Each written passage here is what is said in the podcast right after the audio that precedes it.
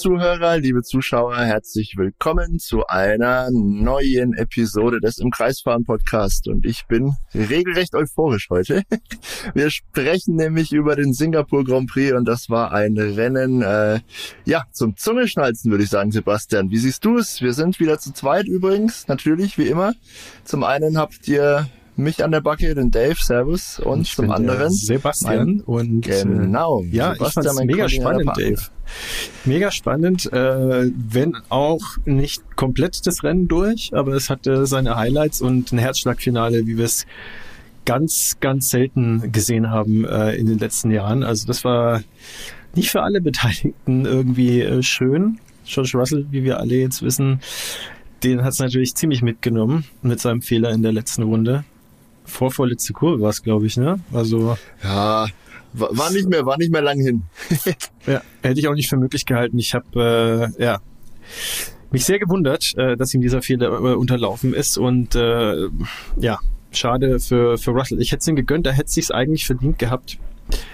Aber äh, es hat nicht sollen sein. Also von daher gibt's vieles, äh, was wir aufarbeiten können in unserer Singapore Race Review. Und ich würde sagen, starten wir durch, Dave, oder? Eine ganze, ganze Menge und ich, wie gesagt, bin schon ganz heiß, äh, immer noch euphorisiert. Es ist Dienstagabend, äh, äh, ja, wo wir hier diesen Podcast aufnehmen für euch äh, und meine Euphorie hält immer noch an. Also das war echt ein Rennen nach meinem Geschmack.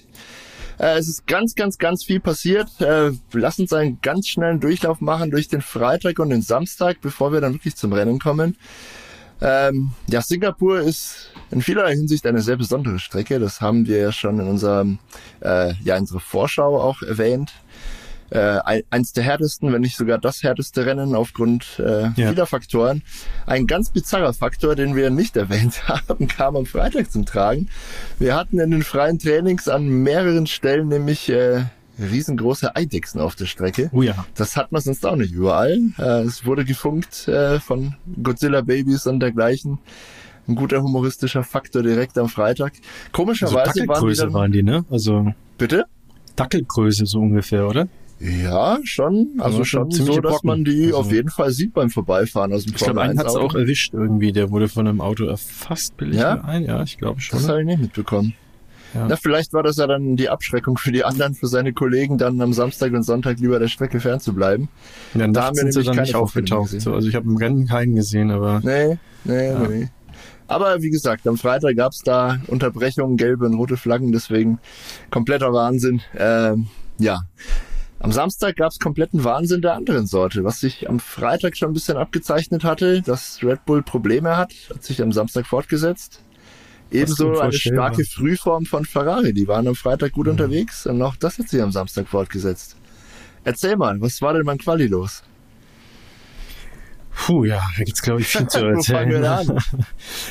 Ich würde am äh, tatsächlich mal mit Max Verstappen anfangen, weil für den war das in vielerlei Hinsicht ein ja geschenktes Quali, ähm, das äh, er ganz schnell vergessen möchte wahrscheinlich. Er hat ja auch äh, selber nach der Qualifikation gesagt, das war ein schockierendes Erlebnis tatsächlich. Äh, die Worte Mhm. hat er gewählt und ähm, ja, also äh, tatsächlich äh, waren viele wahrscheinlich je, je nachdem, ob sie es mit Red Bull oder eben nicht gehalten haben, positiv oder negativ schockiert. Aber schockiert war, glaube ich, wahrscheinlich jeder so ein bisschen, was da plötzlich los war mit dem eigentlich, ja, äh, mit der Allzweckwaffe, ja, die Adrian Newey da designt hat. Natürlich das, das Team um ihn, man sagt immer Adrian Newey, aber es ist natürlich auch viel mehr Leute beteiligt, wobei er natürlich großen Einfluss hat.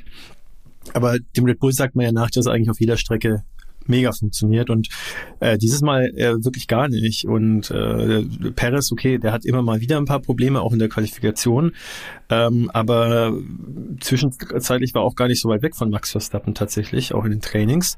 Äh, und Verstappen hatte, also bei ihm merkt man es halt auch, ne, wenn er Probleme hat, weil man es halt nicht gewohnt ist. Man ist gewohnt, dass er da vorne seine Runden zieht und fertig.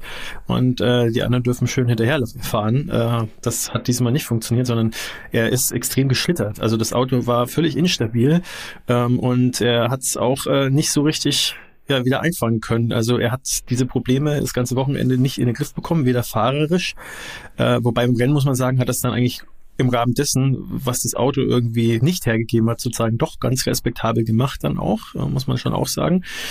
Ähm, aber ja, da war nicht nichts zu machen. Und wenn Max Verstappen das nicht hinbekommt, dann sagt das schon was aus. Ne? Also da war wirklich der Wurm drin. Ja, drei Ursachen dafür. Ähm, können wir ja kurz mal aufzählen. Zum einen gab es ja. äh, ja, neue Bauteile am RB19. Also das Team hat einen neuen Unterboden oder neue, neue End, Endteile am, am Unterboden irgendwie angebracht. Das haben sie von Freitag auf Samstag dann wieder zurückgebaut, weil es schon am Freitag nämlich überhaupt nicht funktioniert hat. Ähm, aus welchen Gründen auch immer, das wurde nicht näher benannt. Zum anderen haben sie sich dann eben wirklich schon am Freitag auch sehr schwer getan, ein, ein passendes Setup zu finden für die Strecke. Äh, da war die, die ähm, na, Fahrzeughöhe irgendwie falsch äh, kalkuliert worden erstmal. Dann haben sie ein bisschen rumprobiert und sind auf keinen grünen Zweig gekommen. Bei diesen Ground-Effect-Autos, die wir seit letztem Jahr in der Formel 1 haben, äh, ja, die haben die blöde Eigenschaft, dass sie gar nicht so gerne mögen, wenn man über Randsteine drüber fährt. Und in Singapur gibt's einige Stellen, mhm. wo man na, das eigentlich machen muss, um schnell zu sein, es aber eigentlich nicht machen darf mit diesen Autos, weil die dann aufsetzen und unruhig werden.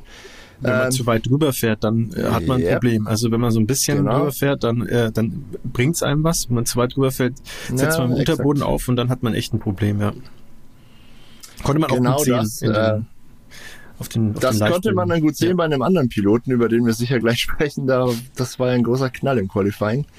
Ja. Äh, ich war aber gerade noch beim RB19. Äh, ja. Wir haben das Setup, wir haben die äh, ja, neuen Bauteile, die Upgrades angesprochen. Mhm. Ähm, ja, und zum anderen kamen die Piloten da einfach äh, mit der Strecke nicht zurecht oder mit dem Auto auf der Strecke. Also irgendwie hat's da überhaupt nicht funktioniert. Die Reifen waren irgendwie permanent nicht, nicht im Fenster. Das ist schon immer ein schlechtes Zeichen. Und die Pace war einfach nicht da. Also wir können ja mal äh, spoilern, ja, dem, dem Max Verstappen haben im Q2, wo er rausgeflogen ist, sensationell, auf den schnellsten in der Session. Das war Carlos Sainz, ganze sieben Zehntel gefehlt. Also das sind Normalerweise das Welten in der Formel vor 1. dem zweiten. Also ja, ähm, übel, übel, übel, ganz übel, aber für die Formel 1 war es ein Segen, glaube ich. Das war nicht schlecht. Ja, weniger Segen, wie gesagt, wir wollten über einen anderen Piloten sprechen im Qualifying. Im Q1 bereits hat äh, Lance Stroll total zerlegt. Der war einmal mehr ziemlich hoffnungslos unterwegs, war letzter zu dem Zeitpunkt. Äh, hat dann na, bei seinem letzten Versuch auf der letzten Runde, wo die Strecke natürlich ein bisschen Grip aufgebaut hatte und deutlich besser war, hat er viel riskiert und ist in der letzten Kurve dann eben zu weit über den Randstein gekommen. Auch in der Kurve vorher schon lag der, der Wagen ziemlich unruhig. Er hat dann alles reingeworfen, hat alles riskiert, zu weit über den Randstein gekommen und hat seinen Aston Martin da richtig übel in die Bande versenkt. Also mhm. für einen Augenblick ist mir ein bisschen der Atem weggeblieben. Das sah übel aus. Zum Glück ist ihm soweit nichts passiert. Er konnte selber aussteigen, war alles gut, aber ja, nächsten Morgen hat sich sein Körper wohl doch ein bisschen gemeldet und äh, er musste tatsächlich dann auf den Start verzichten im Rennen am Sonntag. Ja. Ja, Ursache äh, höchstwahrscheinlich einfach, äh, dass man sicher gehen wollte, dass man im Kopf nichts ist. Also man hat in, den, in der Wiederholung sehr gut gesehen, im Live hat man es fast nicht mitbekommen, weil es aber viel zu schnell mhm. war, ähm, dass der Kopf wie so ein, in so einem, auf dem Flippertisch äh, hin und her gehaut äh, wurde, also durch diese Kräfte und durch dieses, durch diese Schleuderbewegung vom Auto.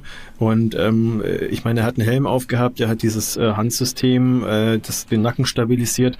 Ich würde jetzt mal behaupten, vor 20, 30 Jahren äh, da hätte das vielleicht ganz, ganz übel ausgehen können, weil bei Auf den Kräften Fall. und bei diesen, ja, äh, dieser spiralförmigen, äh, wie soll ich sagen, Flugpan, muss man ja fast schon sagen, wie der da äh, rumgeschlittert ist. Also da hätte sie ihm auch das Genick brechen können, ohne, ohne diesen ganzen Schutz sozusagen. Aber nichtsdestotrotz, äh, so wie es den Kopf links und rechts hingehauen hat, innerhalb von ein, zwei Sekunden, vielfach äh, ist es einfach so, als ob dir mehrere Profiboxer wahrscheinlich äh, in kürzester Abfolge irgendwie auf den Helm schlagen und das ist einfach äh, wirklich heftig und äh, du bist natürlich total äh, unter Strom, ja, äh, und, und, und dann, dann merkst du das erstmal gar nicht. Das hat auch Timo Glock gesagt, der hat das ganz gut analysiert.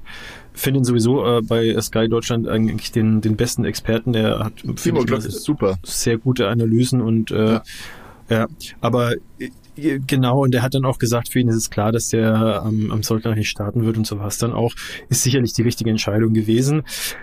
Ja, und ähm, was man aber auch sagen muss, ist, ähm, gut, Ralf schon mal gesagt, äh, dass war jetzt nicht unbedingt äh, ein Fehler, der, wie soll man sagen, der jetzt schlimm anzukreiden ist, ähm, aber man muss trotzdem auch mal festhalten, dass Lance Stroll sich auch in einem extremen Formtief äh, befindet. Also er hatte Pech in der Qualifikation, da ist er ja auch von Verstappen aufgehalten worden. Also da das war ja auch noch äh, zusätzlicher äh, ja, Geschichte. Max Verstappen hat da auch, äh, war zu jeder Zeit am falschen Ort, sagen wir mal, in der Qualifikation, hat er noch ein bisschen Glück gehabt, dass er da Zunoda auch aufgehalten hat, weil der ja mehr oder weniger der dritte oder vierte Teamkollege sozusagen ist und äh, Alpha Tauri da natürlich nicht irgendwie nochmal Druck macht äh, bei den Kommissaren, dass da eine Strafe folgt. Wenn es jemand anders gewesen wäre, vom sagen wir mal Ferrari oder Mercedes, da hätte es dann vielleicht dann doch nochmal mehr Protest gegeben. Äh, so ist Verstappen dann davon gekommen. Ähm, ja, aber nichtsdestotrotz, also äh, es ist ein bisschen Pech dabei gewesen bei Stroll, aber über die letzten Rennen liefert er einfach nicht ab. Ähm, der Fehler jetzt, okay, ähm, wenn man ihn isoliert betrachtet, sicherlich passiert es mal. Ähm, aber also er bringt einfach wenig Leistung. Leider. Ähm, er hat ja das Potenzial, man hat es immer mal wieder gesehen, aber er ruft es halt einfach nicht ab. Wir haben uns ja auch schon öfters drüber unterhalten. Ich bin gespannt, ob er ähm, seinen Sitz langfristig äh, behalten darf oder mittelfristig ja. oder ob da irgendwann selbst dann der Papa irgendwann mal sagt, äh, mein Lieber, das war schön, jetzt äh, hast du ein paar Jährchen gehabt in der Formel 1, aber jetzt muss auch wieder gut sein, weil wir wollen halt auch mal insgesamt ein bisschen weiter nach vorne kommen und äh, all uns alleine kann es halt auch nicht reißen. Für sich schon, aber so man will es, ja auch ja. Konstrukteurspunkte und so weiter und so fort. Ja, ja. Absolut. Schade. Also ich, ich mache mir auch ernsthaft Sorgen um, um Stroll in der Hinsicht, wie lange er denn da seinen Platz noch behalten darf. Das hat er ja schon gesagt. Äh, ich muss auch sagen, ja. ich finde ihn auch nicht unsympathisch irgendwie insgesamt. Also, äh, also nee, so, so hat er damit nichts zu tun, aber Kerl, ist eine Leistungsgesellschaft ja, in der Formel 1, ne? Genau, genau. Aber gut, äh, wir ähm, springen weiter.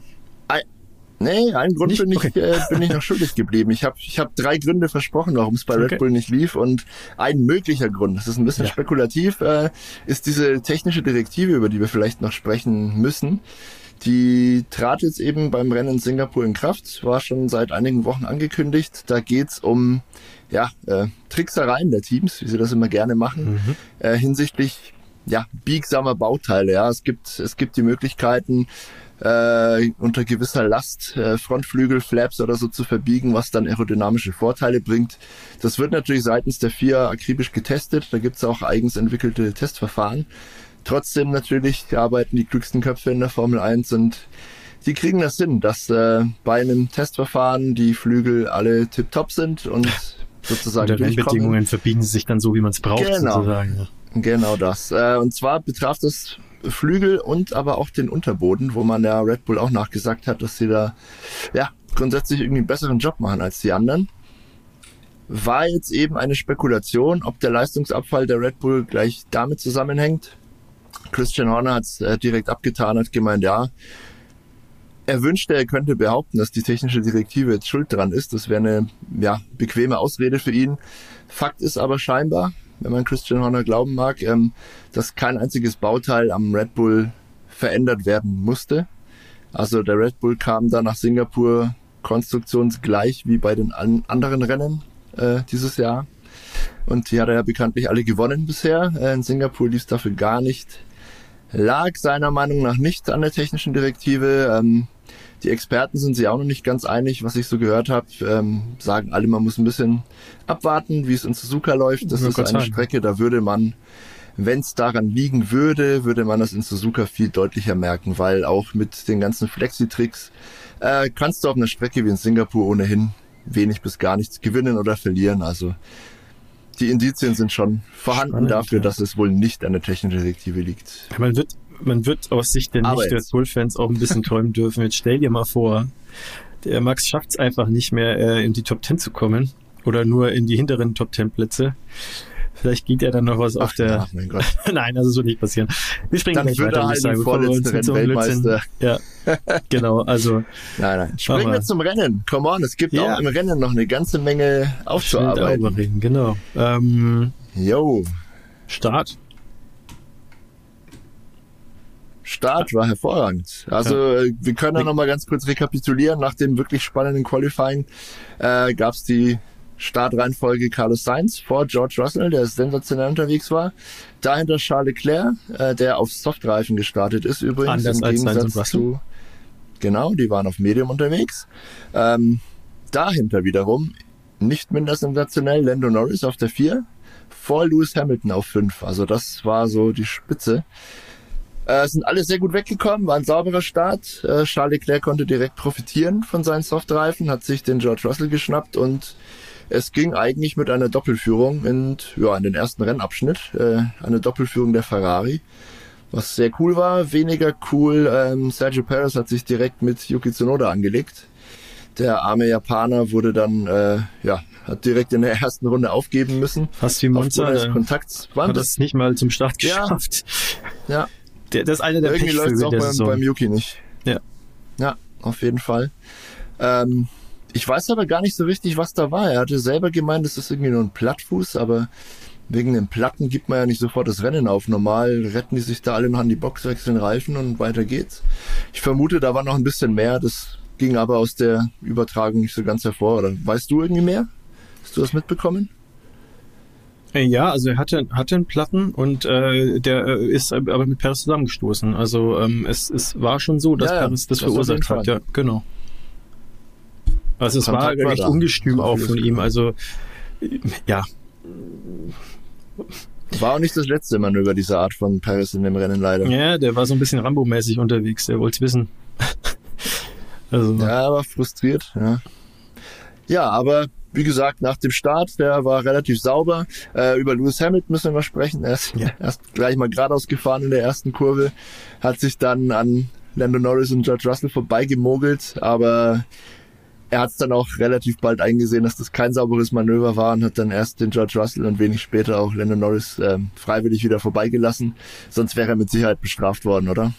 Ja, glaube ich auch. Also ähm, ich, ich war mir nicht so sicher, ob er, ob er, ob er Norris auch noch vorbeilässt. Also Russell musste er vorbeilassen. Ich war mir äh, in den Replays nicht ganz sicher, ob er, ob er nicht eigentlich an Norris vorbei gewesen wäre, wenn es nicht zu eng geworden wäre. Also, aber es war besser, es, es war besser es äh, zu machen, weil ähm, äh, man hat ja gesehen, wie die Pace hinten raus war und dass Mercedes auch einfach stark war.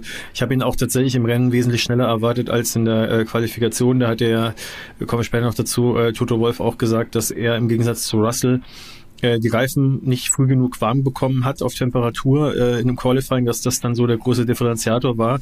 Das wäre wahrscheinlich mhm. auch ein bisschen weiter vorne da schon gelandet. Ähm, nichtsdestotrotz, Russell hat äh, an dem Wochenende bis halt zur letzten Runde tipptopp gemacht. Kommen wir später noch dazu. Aber ja, ähm, das wird bei der Fahrerbewertung spannend, ne? Ja, aber Hamilton äh, tatsächlich, ja. das äh, hat man dann gesehen äh, und da hat es wahrscheinlich nicht nur einen Denkprozess in Hamiltons Kopf gegeben, sondern da gab es auch sicher einen Funkspruch von Mercedes an ihn und äh, wo sie ihn dann auch mal darauf hingewiesen ja, haben, mein Lieber, jetzt mal schnell wieder Plätze zurückgeben. Es hat ein bisschen gedauert. Ähm, ich fand es aber insofern gar nicht verkehrt, äh, auch von der Rennleitung, dass man das hat durchgehen lassen, weil ähm, das war ziemliches Chaos dann trotzdem in den ersten ein, zwei Runden. Ich glaube, in der zweiten oder dritten hat er ihn dann zurückgelassen ähm, nacheinander. Und ähm, ich glaube, ja, man hat aber auch zwei Runden Zeit oder irgendwie, ja. irgendwie gibt es da auch eine Vorgabe, bis die Rennleitung da ein, einschreitet. Und, und, insofern war das alles in Ordnung. Also das war alles innerhalb der Regeln und äh, ja, damit kann man es auch belassen. Ja.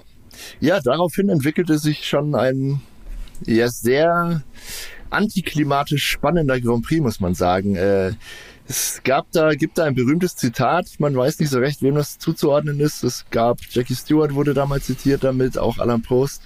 Ähm, das geht sinngemäß irgendwie so, also man muss Formel 1 Rennen möglichst langsam gewinnen. Das ist so die Quintessenz davon.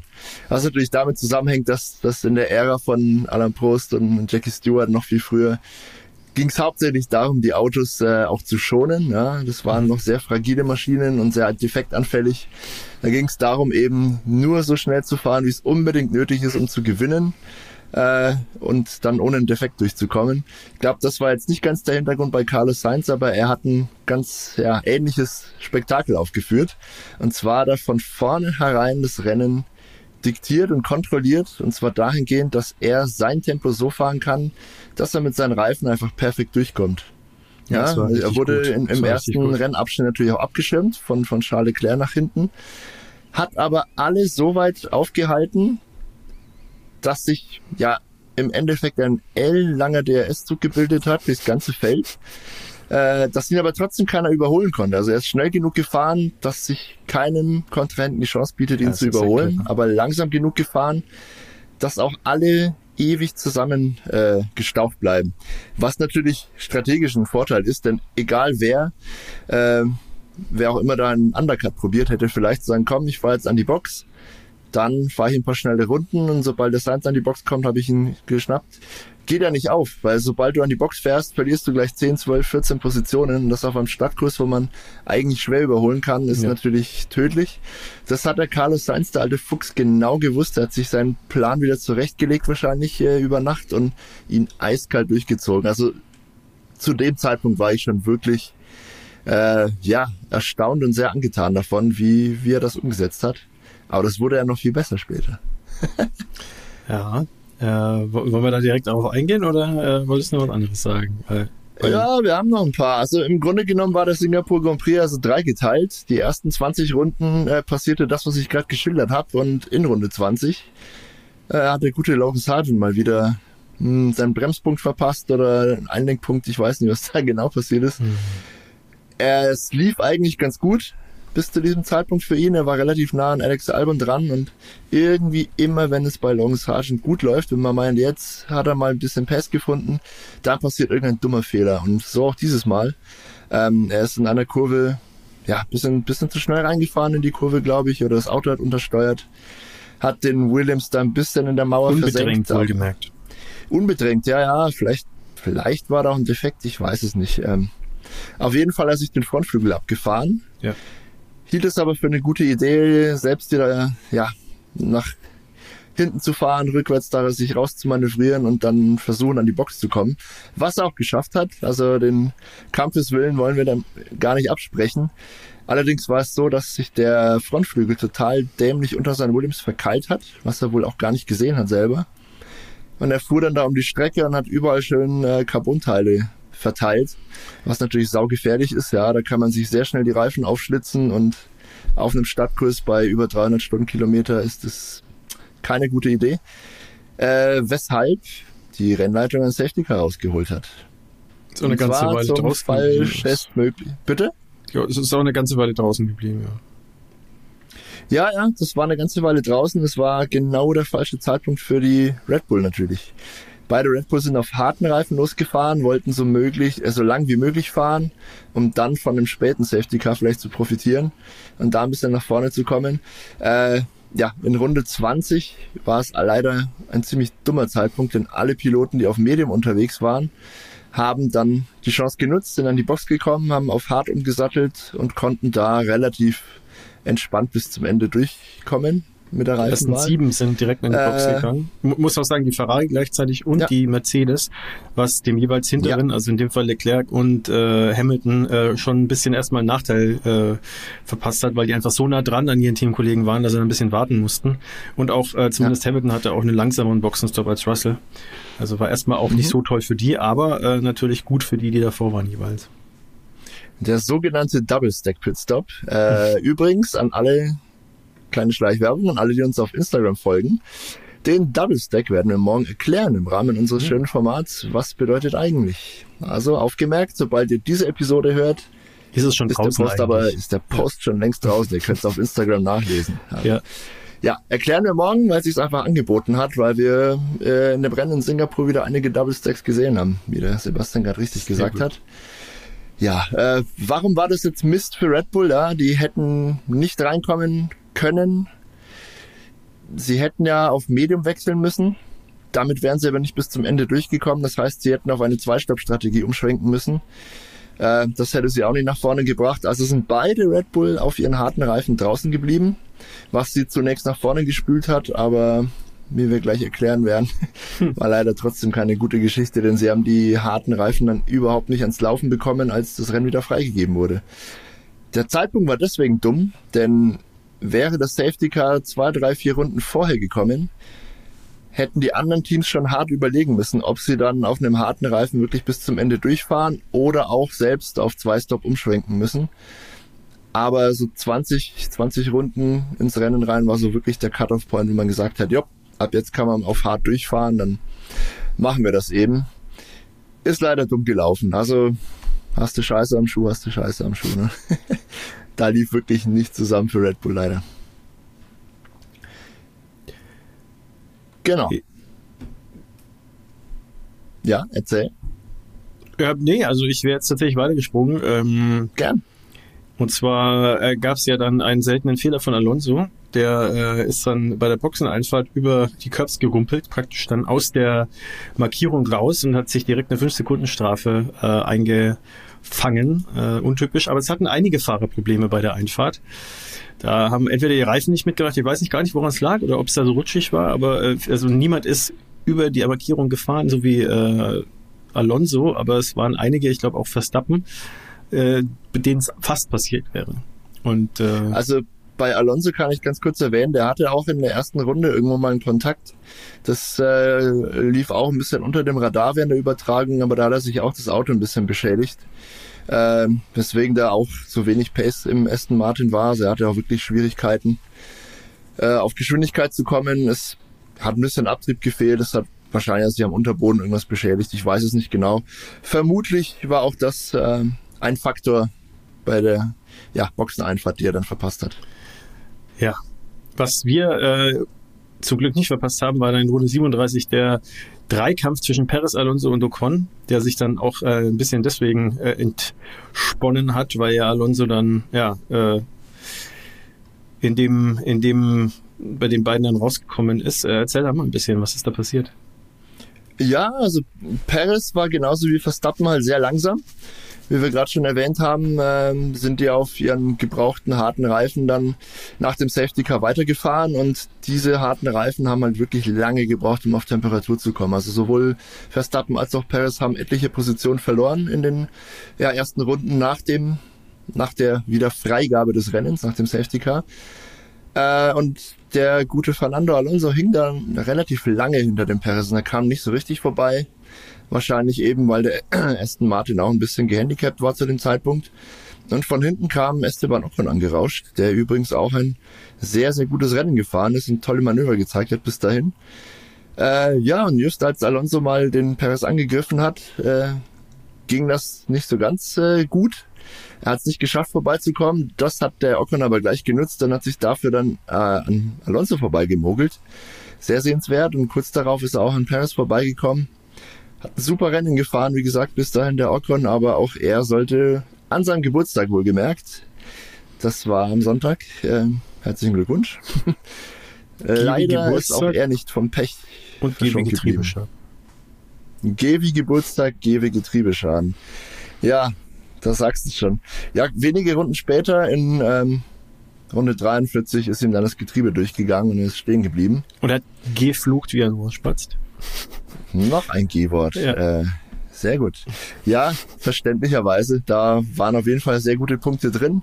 Er war eigentlich bis zu dem Zeitpunkt auch, nein, ein Hauch besser unterwegs als äh, Teamkollege Pierre Gasly, der am Ende Punkte geholt hat. Aber mit seinem Ausfall in Runde 43 hat der gute Esteban Ocon ein virtuelles Safety Car ausgelöst. Übrigens. Was? Ja? Äh, ist, ist seit, ich glaube 2015 oder war es, glaube ich, 100% äh, Safety Car Wahrscheinlichkeit und 33% Virtual Safety Car Wahrscheinlichkeit in Singapur und ja, wir wurden nicht enttäuscht. Ja, seit immer. Seit dem allerersten Grand Prix 2008 ja. gab es eine hundertprozentige Safety Car. So lange schon, ja. Dann, dann, dann habe ich mich enttäuscht, ja. aber ja. Immer, immer. Also man konnte eigentlich damit äh, rechnen. Ja, ne? aber auch. Wir wurden nicht enttäuscht, wie du sagst. äh, auch das virtuelle Safety Car kam zu einem denkbar ungünstigen Zeitpunkt für Red Bull, denn zwei Runden zuvor hat äh, nämlich Max Verstappen seinen regulären Boxenstopp ab, äh, abgeleistet und sich Mediums geholt. Hätte er das gewusst, hätte er zwei Runden vielleicht länger warten können, hätte Zeit gespart. Also wie Weil erwähnt, man es eben langsamer zusammen. unterwegs ist und während Virtu- Virtual Safety Car sozusagen äh, ja sein Und weniger äh, Zeit verliert. weniger Zeit verliert. Äh, Alonso hat das gleich mal genutzt und hat seine 5-Sekunden-Strafe äh, dort absitzen wollen, was natürlich recht clever eigentlich ist, äh, weil du dann weniger Zeit verlierst, wie wir Ja. schon gerade gesagt haben. Leider äh, ist der äh, Pitstop total in die falsche Richtung gegangen. Äh, Der hat, glaube ich, am Ende 35 Sekunden gedauert, ähm, also inklusive 5 Sekunden Ewig, Strafe. ewig, das war furchtbar. Ja, die haben das nicht auf die Kette bekommen. Also das war leider äh, kein Meisterstück, obwohl der Gedanke genau richtig war sozusagen und das Safety Car für oder das Virtual Safety Car für Alonso tatsächlich zum bestmöglichen Zeitpunkt eigentlich kam. Aber da ist dann das äh, sein Rennen so ein bisschen ja den Bach runtergegangen dann spätestens. Ja. Aber wer noch reingekommen ist, sind die zwei Mercedes-Piloten. Die hatten nämlich als einzige, glaube ich, im ganzen Feld noch einen frischen Satz Mediums übrig. Den haben sie sich dann geholt. Auch wieder ein Double-Stack-Boxenstopp, also beide hintereinander rein. Beides, äh, beide Boxenstops sind gut gegangen, also die Mercedes-Crew hat sauber gearbeitet. Und sie waren auch weit genug Ähm, auseinander. nicht reingekommen. Ja. Ja, ja, das kann man dann ein Stück weit kontrollieren, wenn man sagt, Mhm. so, wir pitten jetzt beide, dann kann man da noch ein, zwei Sekunden Platz lassen, das geht schon. Ähm, wer nicht reingekommen ist, sind die Spitzenreiter, nämlich Carlos Sainz, Lando Norris und Charles Leclerc. Die sind draußen geblieben auf harten Reifen und wollten das Rennen so zu Ende fahren. Aus dieser Diskrepanz äh, der Reifen hat sich dann ein wahnsinnig spannendes Finale ergeben. Äh, beide Mercedes-Piloten kamen dann, naja, ich weiß nicht, Sieben 15, 17, 18 Meilenstiefeln. Sekunden. Bitte? Mit sieben Meilenstiefeln Mit sieben kamen sie Meilenstiefeln. beide. Ja. Ja, ja, die waren beide eine ganze Weile zurück, ja, hatten richtig Zeit aufzuholen, aber frische, weichere Reifen als die Konkurrenz und das ging richtig rund ab dann. Ne? Also ab der Runde 43 bis Runde 62 am Ende war es eigentlich ein einziger Showdown, wo wir, ich glaube, Nägelcount vom Fernseher saßen. Unfassbar spannend. Also die Mercedes kamen wirklich äh, ja, im Formationsflug ein, zwei Sekunden pro Runde näher an die Piloten ran vor ihnen. Dem Charles Leclerc sind die Reifen relativ früh eingegangen. Der ist, glaube ich, so zehn Runden vor Schluss schon ja, deutlich zurückgefallen. Den haben sich beide von Mercedes relativ schnell geholt. Ja. Bitte? Die wurde von beiden Mercedes aufgefressen im wahrsten Sinne des Wortes. So ist es. Ja. Ratzfatz. Und ja, es ging aber im, im gleichen Tempo dann heiter weiter. Und so schlossen dann beide auf die Spitze von ja, Carlos Sainz und Lando Norris auf. Und, Und wieder- dann ging's rund, Sebastian. Ja, wieder hat Sainz äh, clever gespielt und äh, hat sich äh, genau so äh, ja, den Abstand eingeteilt vor Norris, dass er eben einerseits ihn ins DRS-Fenster reingezogen hat, aber andererseits nicht nah genug hat rankommen lassen, als dass äh, Norris da wirklich ihn hätte überholen können. Und er hat auch dann im Nachhinein gesagt, also Norris hat sich so ein bisschen bei ihm bedankt, äh, dass er das äh, gemacht hat. Auf der anderen Seite hat äh, Sainz in der äh, Post-Race-Konferenz dann auch gesagt, dass es soll sich da jetzt auch nicht irgendwie äh, Illusionen machen, wenn der Norris die Chance gehabt hätte, hätte er versucht, ihn zu überholen, aber er hat es halt clever, wie gesagt, gespielt und äh, alles genau richtig gemacht. Und warum? Weil, äh, wenn er, er hätte theoretisch wahrscheinlich dem Norris wegfahren können, die Pace hätte er wahrscheinlich gehabt. Was aber dann passiert wäre, ist, äh, dass der Norris äh, kein DRS gehabt hätte und wahrscheinlich sehr schnell von der Mercedes äh, kassiert worden wäre. Und die Mercedes hatten eine sehr, sehr schnelle äh, äh, ja, Geschwindigkeit, also waren un unfassbar schnell unterwegs, ähm, obwohl natürlich die Mediums dann auch im Laufe dieses, dieser Aufholjagd, dieser Hatz, äh, immer weiter abgebaut haben, aber sie waren immer noch deutlich schneller als Sainz. Und äh, ohne so diesen Puffer sozusagen oder diesen Mini-DRS-Train, der sich dann gebildet hat mit äh, Norris hinter Sainz und dahinter halt äh, Russell und Hamilton, ähm, wäre er eine leichte Beute wahrscheinlich gewesen. Also da wäre die Wahrscheinlichkeit relativ hoch gewesen, dass sich zumindest mal Russell oder vielleicht auch noch Hamilton ihn äh, geschnappt hätten. Und so hat er natürlich dann für viel Chaos gesorgt und natürlich auch viel Druck gemacht auf die Hinteren. Das muss man mal überlegen. ne? Das ist schon sehr clever, wenn du als Führende Druck machst auf die hinter dir, indem du halt einfach so ein Unfassbar, Szenario raufbeschwörst. Und äh, warum hat er Druck gemacht? Also einerseits Russell natürlich äh, und der ist dann so ein bisschen unter dem Druck zusammengebrochen, äh, leider. Der hatte einerseits natürlich äh, viel zu tun mit Norris, um da die Lücke zu finden. Hätte es auch mal kurzzeitig fast geschafft. Es war so ein paar Kurven, bevor er dann seinen Fahrfehler gemacht hat. Und äh, hinten hat Hamilton, der über, über die ganzen zehn Runden ungefähr, wo die Aufholjagd stattgefunden hatte, auch schneller war als Russell. Also der ist, der hat da auch aufgeholt auf Russell. Also ähm, und war, hat auch keine Anstalten gemacht. Also natürlich hat er jetzt nicht offiziell irgendwie Druck gemacht, aber war immer so nah dran, dass Russell genau wusste, also wenn er jetzt einen Fehler macht, dann wird Hamilton vorbeiziehen. Jetzt nicht mit der Brechstange, aber äh, ja, und das hat er irgendwie dann nicht verkraftet. Ähm, ich hätte, würde jetzt mal sagen, in 20 Rennen passiert ihm das einmal, wenn immer die gleiche Situation sozusagen entstehen würde. Aber es ist halt äh, der Fall gewesen und ähm, vielleicht auch so ein bisschen, weil halt einfach Singapur ultra kräftezehrend ist. ähm, weil man dann äh, am Ende vielleicht dann einfach nicht mehr die Kraft hat, um genauso konzentriert zu sein wie irgendwie Mitte des Rennens. Und äh, ja, äh, Norris ist ja auch fast passiert kurz davor. Ja, er hat genauso die Mauer berührt. Also worüber reden wir gerade? Das müssen wir nochmal kurz aufdröseln für ja. die Zuschauer, Zuhörer, die es nicht verfolgt haben. Also in der aller, allerletzten Runde ist ähm, ja Lando Norris äh, beim Verteidigen sozusagen haarscharf an einer Mauer hängen geblieben. Also er hat mit dem rechten Hinterreifen die Mauer minimal touchiert. Tatsächlich äh, war, war der Reifen noch ein bisschen krumm. Also die letzten Kurven musste er wirklich noch improvisieren, der gute Lando Norris, damit er das Auto noch ins Ziel bringt.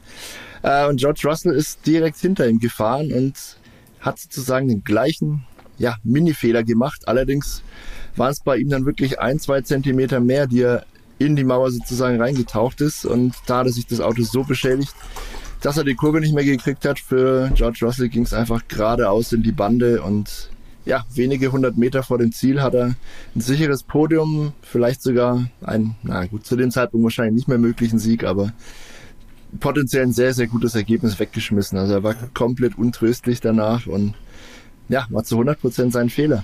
Und eine Theorie, die fand ich übrigens sehr interessant, ähm, von irgendeinem Experten, ich weiß gar nicht mehr wer, äh, ich glaube Alex Brundle in, in der Übertragung, der meinte, man nimmt dann nicht mehr so die Umwelt wahr, man fährt auch nicht, äh, also in, in, in der Rolle von George Russell jetzt, man orientiert sich nicht mal an seinen normalen Bremspunkten und so weiter, sondern hat ne? nur noch das Getriebe vom, vom mhm. Vordermann einfach im Blick. Und das kennen wir vom Kartfahren. Ich wollte es auch gerade so, sagen, ne? ja. Mhm. Wenn man alleine rumfährt, das ist so geil, wenn man alleine rumfährt, hat man ja seine Bremspunkte und weiß ja. ungefähr, wo man einlegt und so.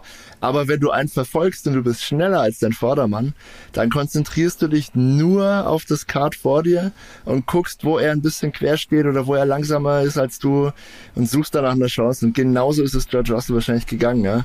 Er hatte mhm. einfach nur das Getriebe fixiert, der Norris war ein bisschen zu weit rechts und er in, in Folge dessen auch und Game Over. Also Aber es Mini, auch minimaler Konzentrationsfehler. Fahrer, ne? Hamilton hat selber in der Post-Race-Konferenz gesagt, äh, ihm ist es letztes Jahr passiert.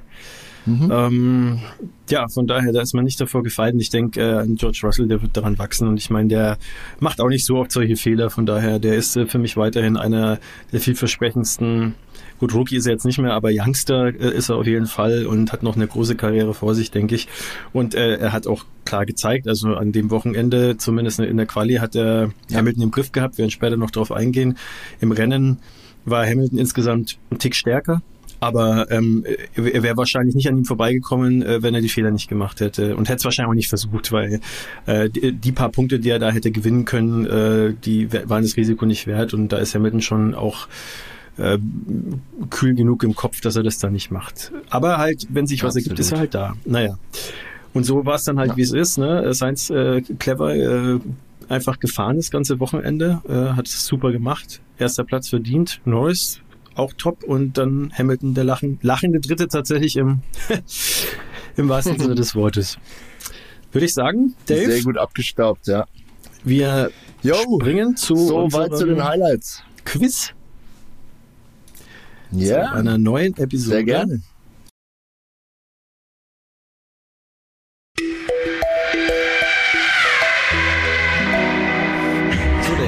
Steht immer noch 8 zu 4, glaube ich. Ne? Keiner von uns. Ich glaube immer noch 8 zu 4. Letzten, den, Lass mich mal kurz äh, durchklicken.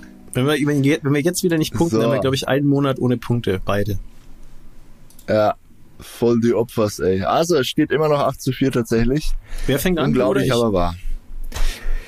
Wie du möchtest. Ich habe eine Frage für dich, die ist, glaube ich, machbar. Ja, komm, her damit. Soll ich, soll ich gleich mal loslegen? Ja, okay. Also, pass auf.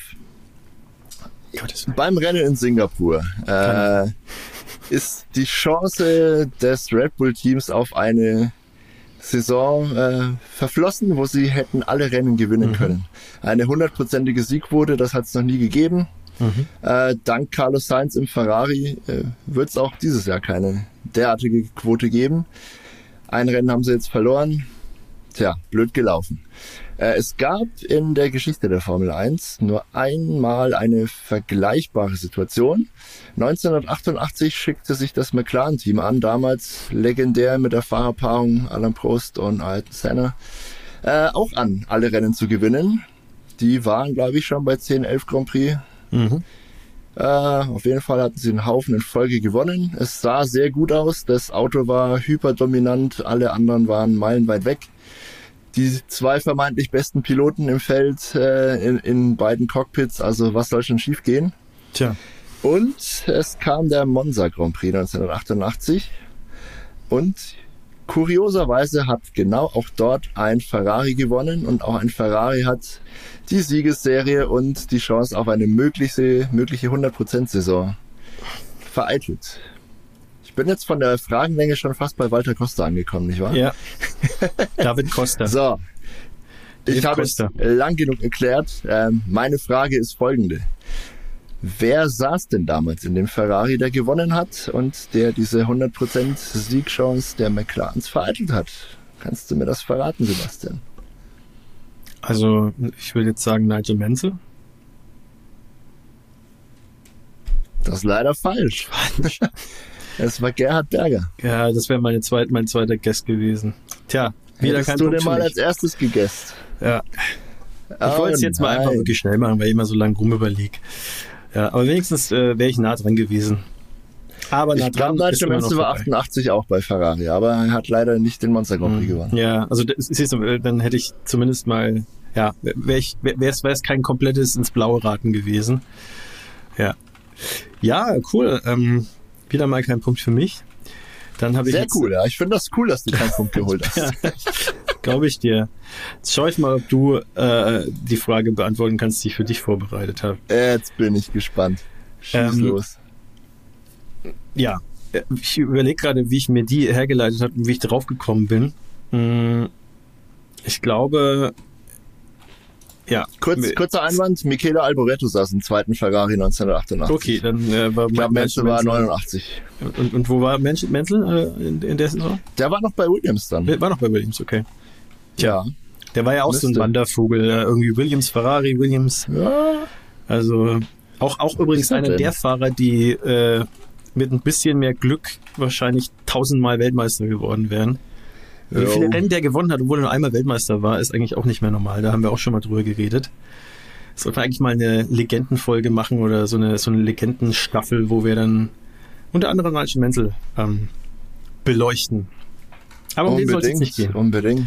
Es geht um Folgendes. Ähm, wir hatten einen Ausfall von Bottas, wir hatten einen Ausfall von Ocon, wir hatten... Gab es noch jemanden? Äh, naja, Stroll ist nicht gestartet.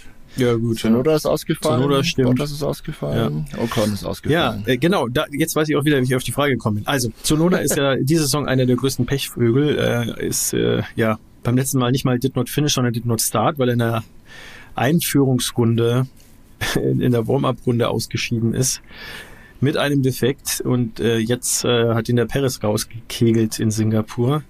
Dem wünsche ich echt mal irgendwie mal ein richtig äh, ja, ein gutes Ergebnis mal wieder. Vielleicht ja in seinem Heim Grand Prix in Japan, weil der hat schon so oft in der Saison an den Punkten gekratzt, äh, zu Zeiten, wo der Alpha Tauri wirklich richtig, richtig schlecht war. Jetzt inzwischen geht er ja eigentlich ganz gut äh, im Vergleich und äh, hat aber wirklich richtig, richtig Pech gehabt auch. Also von daher, ja, aber meine Frage zielt nicht auf Tsunoda ab, sondern ähm, die größten Pechvögel in der Formel 1.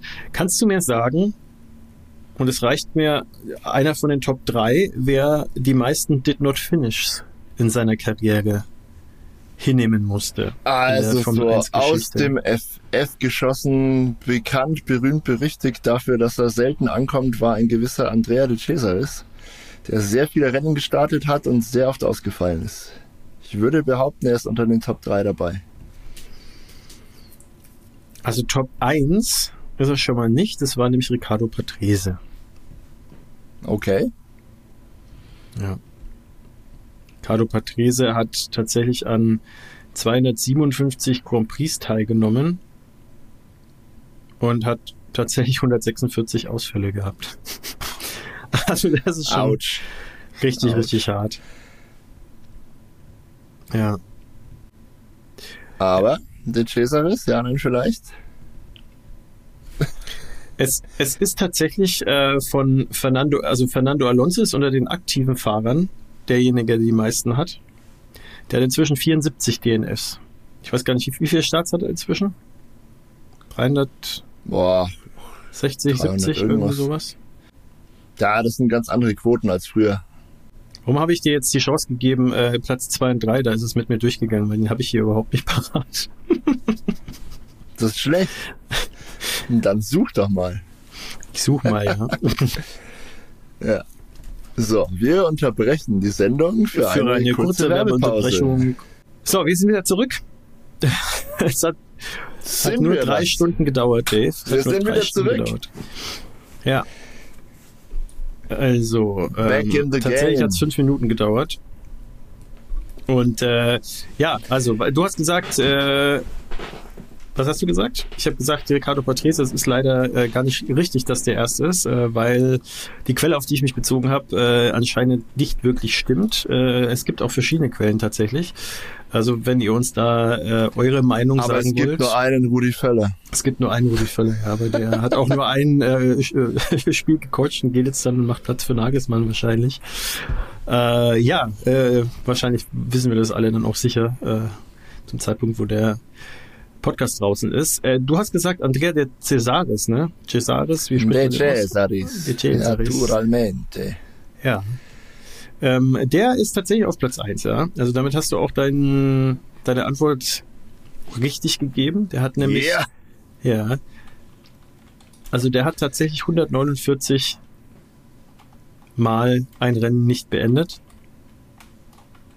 Und der hat Sehr damit gut, wusste ich's doch. 71,63 Prozent der Rennen, in denen er gestartet ist, nicht beendet. Aber ist, da, äh, dahinter folgt tatsächlich direkt Ricardo Patrese. 145 Mal nicht äh, ins Ziel gekommen, Mhm. äh, 56,64 Prozent. Und äh, auf Platz drei folgt jemand, den kennen wir, äh, ja, wenn wir, wenn wir in den 80ern die Formel 1 verfolgt haben. Der hat nämlich auch bei Ferrari Michele Alboreto. Ja, Michele. Ja. Wie gesagt, Hat- der ist 1988 im Ferrari gesessen bei diesem Monza Grand Prix, äh, Schau mal, da sind wir uns Gerhard Berger gewonnen hat und die McLaren-Serie gerissen ist. Unerwarteterweise. So schließen sich die Kreise hier. Genau, sind wir dann näher mit unseren Fragen dran, als wir das vielleicht vermutet haben. Der hat nämlich äh, 52,58 Prozent der Rennen, die er gefahren hat, nicht beendet. 102 Mal ist er nicht ins Ziel gekommen. Und Rubens Barrichello, um das noch zu komplettieren, der hat tatsächlich 97 Mal die Zielflagge nicht gesehen. Der ist 30,03 Prozent der Rennen, die er ja, angetreten hat, ist er nicht ins Ziel gekommen. Erstes Mal ist er ausgeschieden, 93 im Südafrika Grand Prix, äh, der ja vielleicht auch wieder zurückkommt. Und äh, sein letzter Ausfall war im ja, Deutschland Grand Prix, der vielleicht auch bald wieder zurückkommt. Schau mal, wie äh, schön wir hier. Das wäre noch besser. Ja, ja und äh, jetzt können wir es auch noch komplett äh, machen. Gerhard Berger ist tatsächlich äh, dahinter. Er ist 95 Mal ausgeschieden. Und zwar äh, damit 45,24 Prozent der Rennen nicht beendet. 84 zum ersten Mal beim Österreich Grand Prix ausgerechnet bei seinem Heimrennen und 97 beim San Marino GP. Den habe ich sogar gesehen, weil 97 meine erste Saison war, die ich mir angeschaut habe. Tja, und jetzt wird's noch Und witziger. Mansell Marino kommt GP dahinter. 97 gewonnen? Was, 97? Na, San Marino? weißt du es? Muss ja eigentlich Michael Schumacher gewesen 97, sein, San oder? Marino Grand Prix? War das Michael Schumacher? Das war Heinz-Harald Frenzen, Uh, okay. Im Williams. wenn mich nicht alles täuscht. Im Williams äh, weil er der Williams, Teamkollege genau. von Jacques Villeneuve war, ja. Ja, schau mal, und hinter dem kommt dann Nigel Ja, 93 Mal ausgeschieden. Also irgendwie total, total freaky jetzt, äh, wie, so. Dann kommt Jano Trulli und damit sollte es dann auch gewesen sein Jetzt mit dem gut. Preisfragen. Jetzt reicht's, ja. Also, äh, 9 zu 4 steht's. So. 9 zu 4. Heinz-Harald Frenzen hat 97 den San Marino Grand Prix gewonnen, wusste ich's doch. Hab grad geschaut. Sehr gut. Darauf Sehr gut. Stößchen mit Wasser. Wunderbar. Bis zum nächsten Mal im Kreisfragen.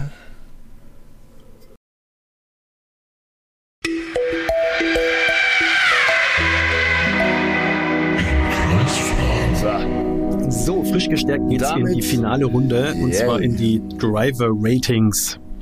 Wir schauen uns an von hinten nach vorne sozusagen, äh, wer, wen wir wie äh, praktisch bewerten, äh, auf einer Skala von 1 bis 10. 1 bis 10.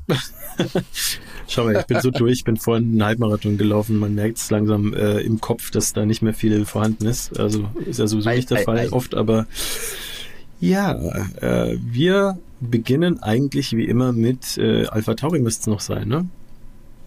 Es ist noch Alpha Tauri, aber Alpha Tauri hat mittlerweile mehr Punkte, Fünf. als die Fahrer hatten. Fünf Punkte, vier Fahrer, man muss jubeln. Ja. Ähm, ja, mit wem fangen wir an? Zunoda, Lawson? Ja, fangen wir erstmal mit Zunoda an. Was ist deine Einschätzung zum Yuki? Schwierig, arme oder? Yuki. Ja, schwierig. Yuki Tsunoda hatte wieder Pech. Im Qualifying hat er im Q2 keine Runde setzen können. Da hat ihn Max Verstappen unter anderem ziemlich behindert. Das hat ihm nicht gefallen, da war er sauer, aber ja, sei es drum. Keine gezeitete Runde, somit ist er in Q2 hängen geblieben. Im Rennen hatten wir schon einschlägig äh, angesprochen. Kontakt mit Perez in der ersten Runde direkt ausgefallen. Ähm, bis dahin war er ganz gut dabei. Im Quali Q1 war er ziemlich vorne sogar. Äh, Tempo war drin, der, der etwas abgegradete Alpha Tauri geht scheinbar wirklich richtig gut. Ebenso wie Williams übrigens, die haben auch Upgrades gebracht, der geht auch gut. Aber dem Yuki Tsunoda kann ich, äh, ich ziehe diesen Joker wieder angesichts der dünnen Datenlage hm. äh, eine 5 von 10 geben. Ich vermute, es wäre wahrscheinlich eine bessere Note rumgekommen, wenn er hätte fahren können. Bis dahin hat er sich wenig zu Schulden kommen lassen. Ähm, 5 von 10. Ich gebe ihm auch 5 von 10, eben weil es alles andere, glaube ich, unfair wäre. Ähm, er ist eigentlich ein ja wirklich starker Fahrer. Äh, wurde von Liam Lawson im, hm, im Qualifying zwar deklassiert, wenn man es so, so, ausdrücken will, aber ja, du hast ja schon gesagt, also er hatte da mit Problemen zu kämpfen, die so ein bisschen außerhalb von seiner, äh, ja, seinem Einflusskreis sozusagen waren. Deswegen hätte er wahrscheinlich eigentlich besser gekonnt. Äh, da konnte er nichts dafür. Äh, Im Rennen konnte er auch nichts dafür. Also es ist einfach ein gebrauchtes Wochenende für ihn gewesen. Fünf von zehn, alles andere wäre gemein. Und wir springen zu Liam Lawson, seinem Teamkollegen. Der hat sich äh, qualifiziert äh, tatsächlich auf Platz 10. Also der hat es noch in Q3 tatsächlich geschafft. Und ist dann ins Ziel gekommen auf Platz 9 mit einem Alpha Tauri. Respekt. Ja, absolut sensationell. Also ich freue mich, dass wir Liam Lawson auch schon in unserer Silly Season Folge äh, angesprochen haben und ihn als heißen, heißen möglichen äh, ja, Rookie möglichen neuen Formel 1 Piloten angeteasert haben, dass er dann so schnell in ein Cockpit kommen würde, konnten wir natürlich nicht wissen. Äh, umso schöner, dass er jetzt so performt. Also sein zweites richtiges volles Rennwochenende, sein drittes Rennen, also in Sandford hat er nur so hm, zwei Drittel vom Wochenende fahren dürfen, komplett ins kalte Wasser gesprungen. Er hat sich bisher keinen groben Fehler geleistet. Ähm, er ist, glaube ich, in Sandford, also sich einmal gedreht bei unglaublich schlechtem Wetter. Das war's. Also ansonsten fährt er unfassbar sauber und noch dazu unfassbar schnell. Ja. Er war ironischerweise auch in Sandford der erste Pilot in dieser Saison, der Max Verstappen auf der Strecke überholt hat. In Singapur hat er jetzt Max Verstappen aus dem äh, Qualifying gekegelt. Ja. ja. Er ist mit siebentausendstel hat er sich vor ihn gesetzt, Er hat damit das Schicksal der Red Bull ein bisschen besiegelt äh, beim Singapur Grand Prix. Er ist ein astreines Rennen gefahren und hat am Ende dann auch profitiert. Ja, vom Russell-Ausfall muss man natürlich sagen. Von Ocons Ausfall hat er auch profitiert. Ähm, trotzdem, in seinem dritten Rennen die ersten Punkte geholt. Äh, unfassbar gute Leistung. Gerade vor, vor ähm, dem Hintergrund der anderen Rookies, die wir hatten. Also Logan Sargent bei Williams fährt jetzt, was sind wir denn, 16. Rennen in der Saison. Macht irgendwie immer noch ziemlich viele Fehler und ist von der Pace auch wirklich weit, weit von Alex Albon entfernt, immer noch. Äh, ja, über Nick de Vries im Alpha Tauri müssen wir nicht viel reden. Der war auch langsam und fehleranfällig leider. Und der Liam Lawson hockt sich da rein, mitten in der Saison, fährt drei astreine Rennen unter teilweise wirklich schwierigsten Bedingungen, ne, muss man auch zugute halten. Und holt einfach mal Punkte. Also kann man nicht hoch genug einschätzen, kann man nicht genug loben. Eine glatte 10 von 10 äh, von meiner Seite aus. Die muss ich ihm eigentlich auch, nö, die gebe ich ihm auch, weil ich meine, was willst du da mehr rausholen, ne? Also äh, Q3 im Alpha Tauri. Q3 im Alpha Tauri, ja. Das hat es, glaube ich, die Saison noch gar nicht gegeben. Würde mich jetzt schwer wundern, wenn.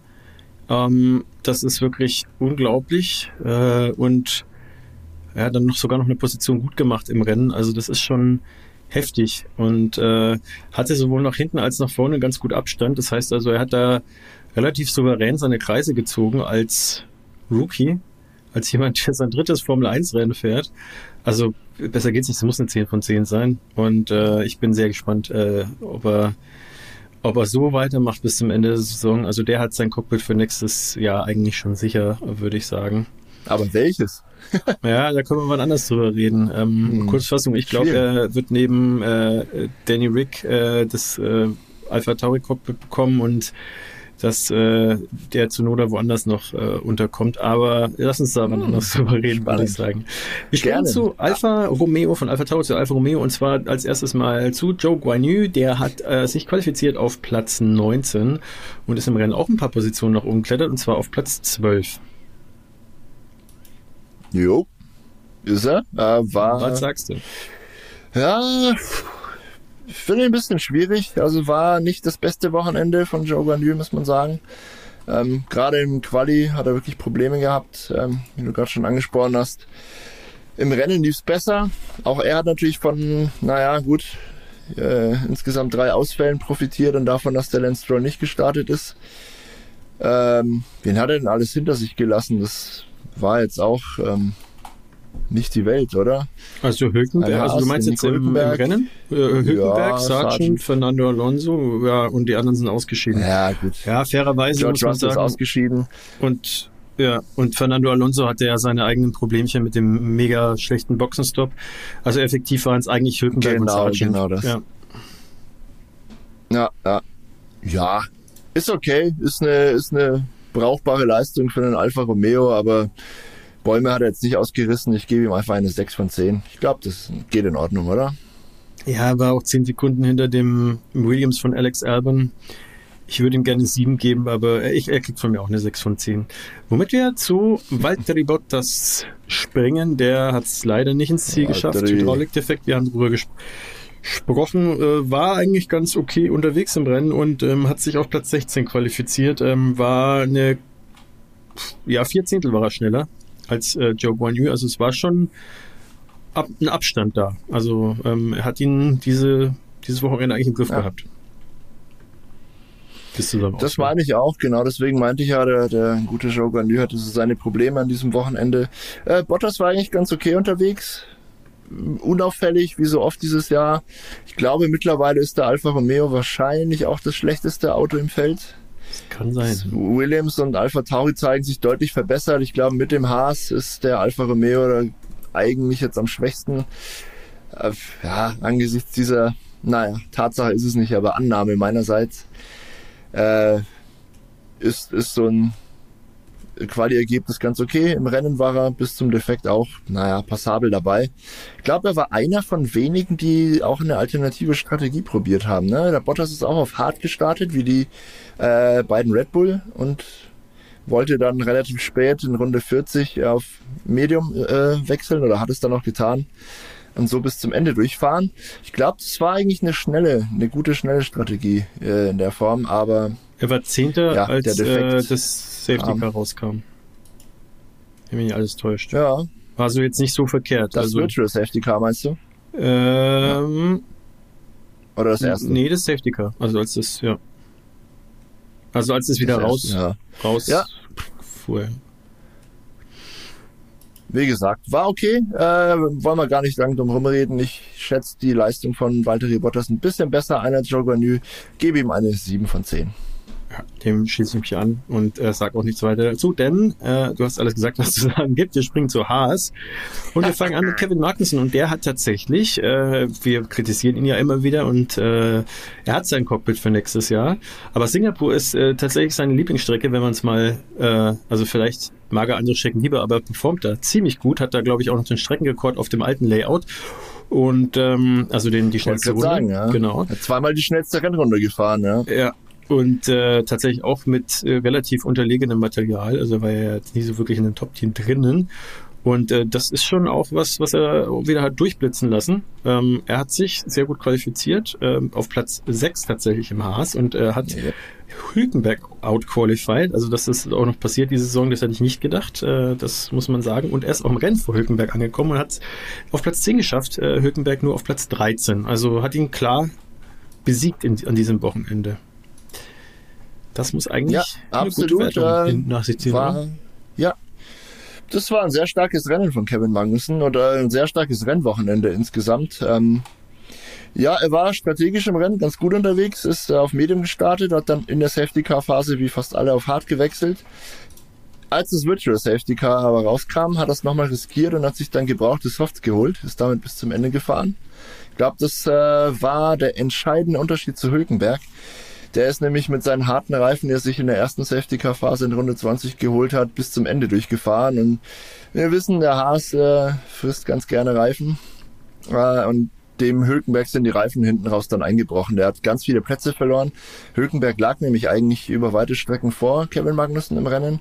Mich dann auch gewundert, wie der dann hinten raus so abgefallen ist, aber da wurde einiges klar. Nichtsdestotrotz, äh, sauberes Rennen. Ich glaube, der Kevin Magnussen hatte auch einiges super Verteidigungsmanöver dabei. Hat sich, glaube ich, relativ lange vor Max Verstappen gehalten. Hat sich da selber die Reifen auch so ein bisschen kaputt gefahren, sag ich mal, äh, weil äh, Magnussen in dem Fall dahinter war. Ja. Und äh, äh, Hülkenberg, Entschuldigung, und äh, da ein bisschen die Reifen schonen konnte, während Magnussen in dem Duell seine Reifen dann schon äh, ja, ganz, ran, ganz gut rannehmen musste. Ja. Ja, ja. Äh, trotzdem, super Wochenende des Dänen. Äh, wenn er das öfter zeigen würde, dann hätten wir einen richtig coolen Fight innerhalb des äh, Haas-Teams. Ich gebe ihm dafür eine doch sehr gute 8 von 10, glaube ich. Ich gebe ihm sogar 9 von 10, hm, weil er hat sich wirklich verdient. Doch kurz gehadert. Nee, ich, nee, ich habe nicht gehadert. Also ich gebe ihm echt äh, mit gutem Gewissen 9 von 10. Nee, ich, ich habe kurz gehadert, ob ich ja, okay. nicht auch noch eine 9 geben okay, soll, aber ja. ich bleibe bei der 8. Okay. Die 9 seid ihr vorbehalten. Kriegt 9 von mir und äh, er hat auch einen wichtigen Punkt äh, für Haas geholt, der sich redlich verdient hat über das ganze Wochenende. Der Hulk hat auch gesagt, der äh, ist on fire gewesen dieses Wochenende der Magnussen und äh, ja, damit springen wir auch zum Nico Hülkenberg, der ja ein nicht ganz so tolles Wochenende hatte, denn der Teamkollege, wie gesagt, hat ihn geschlagen, hat aber insgesamt auch ein gutes Ergebnis eingefahren, ähm, hat sich äh, im Qualifying auf Platz 9 platziert, was ja sonst mega Ergebnis wäre für, für einen Haas, wenn jetzt dann nicht äh, ja, Magnussen mhm. vor ihm gelandet wäre, dann hätte man da auch überhaupt nichts in Frage gestellt eigentlich. Äh, und hätte gesagt, wieder mal Top-Leistung von ihm. Und im Rennen ist er dann 13. geworden. Also kein Punkt für ihn. Wir haben auch gerade gesagt, warum. Was gibst du ihm? Äh, angesichts der teaminternen Dynamik äh, bei Haas gebe ich dem Nico Hülkenberg einen Punkt weniger als Kevin Magnussen, lande dann entsprechend bei sieben von zehn. Äh, ist aber, soll seine Leistung nicht, nicht schmälern, ja. Äh, war wie gesagt super Qualifying kann man bei Haas nicht unbedingt erwarten, dass die ins Q3 einziehen. Und im Rennen hat er dann halt hinten raus äh, die Entscheidung getroffen oder vielleicht auch das Team, wir wissen es nicht, äh, eben nicht reinzukommen. Das Haas-Team hat dann die Strategie sozusagen gesplittet, ja. Kevin Magnussen kommt rein, kriegt Reifen. Hülkenberg bleibt draußen, behält erstmal Track Position und dann schaut nochmal hinten raus. Ihm sind die Reifen eingegangen, da konnte er nichts machen. Äh, deswegen 7 von 10. Ich glaube, damit kann er gut leben. Ich gebe ihm einen Punkt weniger, weil ich der Meinung bin, also ich muss auch wieder sagen, 6 von 10 meine Welt ist eine leicht überdurchschnittliche Leistung und ich finde, er hat aus dem Haas rausgeholt, äh, was äh, ja grundsätzlich mal da war, aber äh, ist ein bisschen mehr bestimmt gegangen. Das hat Magnussen bewiesen. Normalerweise ist es immer andersrum. Äh, ich fand es aber eine solide Leistung, also es war auf gar keinen Fall irgendwie schlecht. Ähm, hat aber äh, auch gegen äh, Alex Albon den kürzeren gezogen, ähm, war ganze 10 Sekunden hinter ihm. Kevin Magnussen hat sich kurz vor ihm eingereiht und äh, ja, also also sogar 13 Sekunden hinter ihm und äh, Joe Guan Yu. Äh, und äh, war wäre auch fast von Logan Sargent, der war nämlich im DRS-Fenster drinnen äh, von Hülkenberg, der hätte ihn auch sich fast noch gekrallt, also eine Runde mehr, dann hätte Logan Sargent ihn sich vielleicht noch geschnappt, deswegen also kann es aus meiner Sicht äh, keine 7 von 10 geben. Und wir machen auch gleich mit Logan Sargent weiter, äh, weil wir bei Williams gelandet sind und äh, Logan Sargent, da haben wir ja auch schon äh, so ein bisschen drüber mhm. geredet, der hat im Rennen sich nicht so wirklich viel mit Ruhm bekleckert und äh, qualifiziert hat er sich auch nicht allzu toll und zwar auf Platz 18. Äh, eine ganze Ecke hinter seinem Teamkollegen, der 14. wurde im Qualifying und im äh, Rennen ist äh, Logan Sargent dann 14. geworden, war dann sozusagen im Getriebe gehangen von Hülkenberg und Albon, hat einen Punkt gekratzt und hat Platz 11 gesichert. Also, was sagst du zu Logan Sargent? Ja, mäßig. Also wie gesagt, der war eigentlich im Rennen ganz okay unterwegs, war an Alex Albon ganz gut dran. Äh, die Quali-Leistung, ja gut. Äh, Singapur ist jetzt keine Strecke, die Williams in irgendeiner Form entgegenkommen. Also dass, äh, dass das ein sehr schweres Wochenende äh, werden würde für die äh, ja, Mannschaft, hat auch Alex Albon vorher schon gesagt, das war eigentlich klar. Angesichts dessen kreide ich dem Logan Sargent da für, fürs Qualifying gar nichts an. Äh, es gibt halt natürlich wirklich Punktabzug für den dämlichen Fehler, den er da wieder gemacht hat. Ähm, bin auch nicht sicher, ob ich das gut finde, dass er dann mit seinem Frontflügel da ein Dreiviertel der Runde quasi zurücklegt und ja, überall ein bisschen Carbonmüll verteilt, der einfach gefährlich ist für alle anderen Piloten. Da hätte das Team vielleicht auch sagen können, sollen, müssen so, ey, stell die Karre ab, lieber. Aber gut, seinem Kampfgeist hat das keinen Abbruch getan. Ja, für den Kampfgeist gebe ich ihm gerne auch wieder ein Pünktchen mehr, als ich es vorgehabt hätte. Er hat dann auch wirklich tapfer durchgehalten bis zum Ende und hat dann keinen Fehler mehr gemacht. Immerhin. Ähm, trotzdem reicht es meiner Ansicht nach maximal zu vier Punkten, vier von zehn für Long Sargent von mir. Ja, den Kampfgeistbonus gebe ich ihm nicht, gebe ihm drei von zehn. Ähm, ja, du bist aber grumpy heute, ey. ja, ich, ich, ich, äh, ich bewerte es halt so. Also ähm, er war im, im Prinzip gleich schnell wie Joe Guan Yu, der ja selber auch eine sehr schlechte Qualifying-Leistung gebracht hat. Äh, Lance Stroll, gut, über den brauchen wir jetzt nicht reden. Ähm, und äh, davor Oscar Piastri, der seine eigenen Probleme hatte. Und dann der Einzige, der da im Prinzip normale äh, Leistungen gebracht hat, so ein bisschen war Bottas und von dem war er dann schon äh, vier, vier Zehntel entfernt. Also das ist einfach kein, keine gute Leistung, vor allem weil Albon, das muss man auch sagen, eine komplette Sekunde fast schneller war. Ähm, und im, im Rennen, wie gesagt, diesen einen Fehler gemacht. Äh, ja, also ich, ich gebe ihm drei von zehn. Albon wiederum hat's wieder mal sehr solide gemacht, äh, wäre äh, fast in die Punkte gekommen. Wir haben es ja gesagt, Platz 11 und äh, in der Qualifikation Platz 14. Auch das ganze Wochenende wieder, wieder mal klar besser als Sargent, was wahrscheinlich den meisten aktuell gelingen würde. Sargent findet nicht so richtig in die Spur. Wie bewertest du das Wochenende von Alex Albon? Äh, ein bisschen unglücklich. Äh, Im Rennen wurde er auch von, von Paris abgeräumt, ziemlich rüde an einer Stelle. Ich glaube, auch da wurde sein Williams ein bisschen beschädigt. Ab dann ging es nicht mehr ganz so, äh, ganz so super viel voran. Dennoch, also sehr, sehr, sehr gute Leistung für, für einen ja, Williams auf dieser Strecke, die dem Williams, wie gesagt, überhaupt nicht entgegenkommt, wie ich schon erwähnt habe. Ähm, hat er gut gemacht, der Alex Albon, ist ein bisschen unglücklich dann eben nicht in die Punkte gekommen. Er hat dann noch gehadert damit, ja, hat gemeint, ja, ist das Einsteigen von, von Perez findet er ein bisschen übertrieben und unnötig und für, für ihn oder für sein Team, für Williams ist ein Punkt, den er vielleicht hätte holen können, unfassbar wertvoll, ja. Der Perez hätte ihn wahrscheinlich sowieso bekommen, also, ja, ist, ist dumm gelaufen für ihn. Aber ähm, sehr solides Wochenende von Alex Albon, einmal mehr. Äh, ich gebe ihm diesmal sieben von zehn Punkten. Punkt mehr hätte ich ihm gegeben, wenn er es wirklich in die richtigen Punkte geschafft hätte. Schade. Ich gebe ihm auch sieben von zehn Punkten. Ähm, er hat es äh, solide gemacht. Äh, acht von zehn hätte es gegeben, wenn er in die Punkte reingesprungen wäre. Hat er leider nicht geschafft. Ähm, ja, ich habe auch kurz über die acht von zehn nachgedacht, aber ich glaube, es war ein gutes Wochenende, aber ja, kein spektakuläres. Also er macht ja oft ganz tolle Sachen. Äh, dieses Mal war es nicht ganz so beeindruckend, äh, aber immer noch sehr, sehr gut. Wir springen zu Alpine und zu Pierre Gasly. Der hat sich qualifiziert auf, müsste ich jetzt nochmal ganz kurz nachschauen, auf Platz 10 äh, und äh, damit, Entschuldigung, auf Platz 12. Äh, vier Plätze hinter seinem Teamkollegen. 12, oder? Genau, vier Plätze hinter seinem Teamkollegen, ja. ist dann aber weit vor seinem Teamkollegen ins Ziel gekommen, der ja es gar nicht erst ins Ziel geschafft hat. Äh, ist aber auf Platz 6 gef äh, gefahren, äh, war so ein bisschen Best of the Rest eigentlich fast schon. Ähm, vor Piastri, vor Paris. Gar nicht mal so schlecht, oder? Äh, war de facto Best of the Rest, oder? Vor ihm lagen ja nur zwei Ferrari, ein Mercedes, ein McLaren. Er war sogar besser als Best of the Rest, weil, wie gesagt, McLaren und ein Red Bull waren ja auch hinter ja. ihm. Also, ja. Also, super. Ähm, ganz kurz, ich gebe dem Pierre Gasly direkt mal eine 9 von 10, weil ich seine Leistung an diesem Wochenende hervorragend fand. Äh, ich hatte es auch in, in unserem Vorschau-Podcast schon gesagt, dass ich mit Alpine grundsätzlich rechne auf der Strecke. Ja, die haben viel Abtrieb. Motorleistung ist nicht so wichtig. Ähm, ja, angesichts dessen haben sie fast ein bisschen unterperformt für meine Begriffe. Ja, ich hätte sie da ein bisschen weiter vorne erwartet, gerade im Quali. Ähm, dennoch, also die haben im Prinzip beide rausgeholt, was, was rauszuholen war. Dass es bei Ocon dann nicht geklappt hat, ist bisschen blöd gelaufen. Da sprechen wir sicher gleich noch drüber.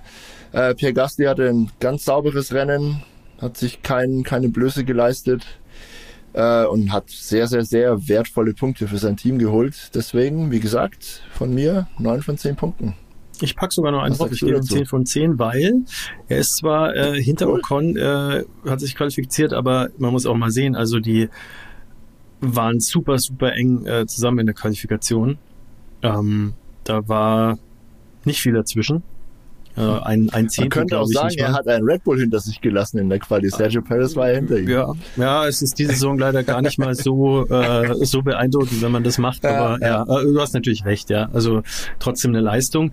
Und natürlich das Rennen, also wäre wahrscheinlich gar nicht besser gegangen. Also nicht im Alpin, da das Maximum rausgeholt. Also ich, da muss ich ihm eigentlich fast 10 von 10 geben, was ich auch hiermit tue. Und wir springen zu Esteban Ocon. Der ist, ja, äh, hat sich etwas besser, wie gesagt, qualifiziert auf äh, Rang 8, ist dann aber im Rennen leider ausgeschieden. Wir haben ja schon gesagt, mit Getriebeschaden konnte nichts dafür. Das war kein schönes Geburtstagsgeschenk von ja. seinem äh, Dienstfahrzeug. Äh, ja, trotzdem, er hat, ich glaube, im Rennen meiner Meinung nach mit die besten Manöver gezeigt. Er hat wieder bisweilen wirklich spektakulär überholt. Dieser Dreikampf mit Perez und Alonso, über den wir gesprochen haben vorhin. Astreines, sauberes Racing. Das hat richtig Spaß gemacht.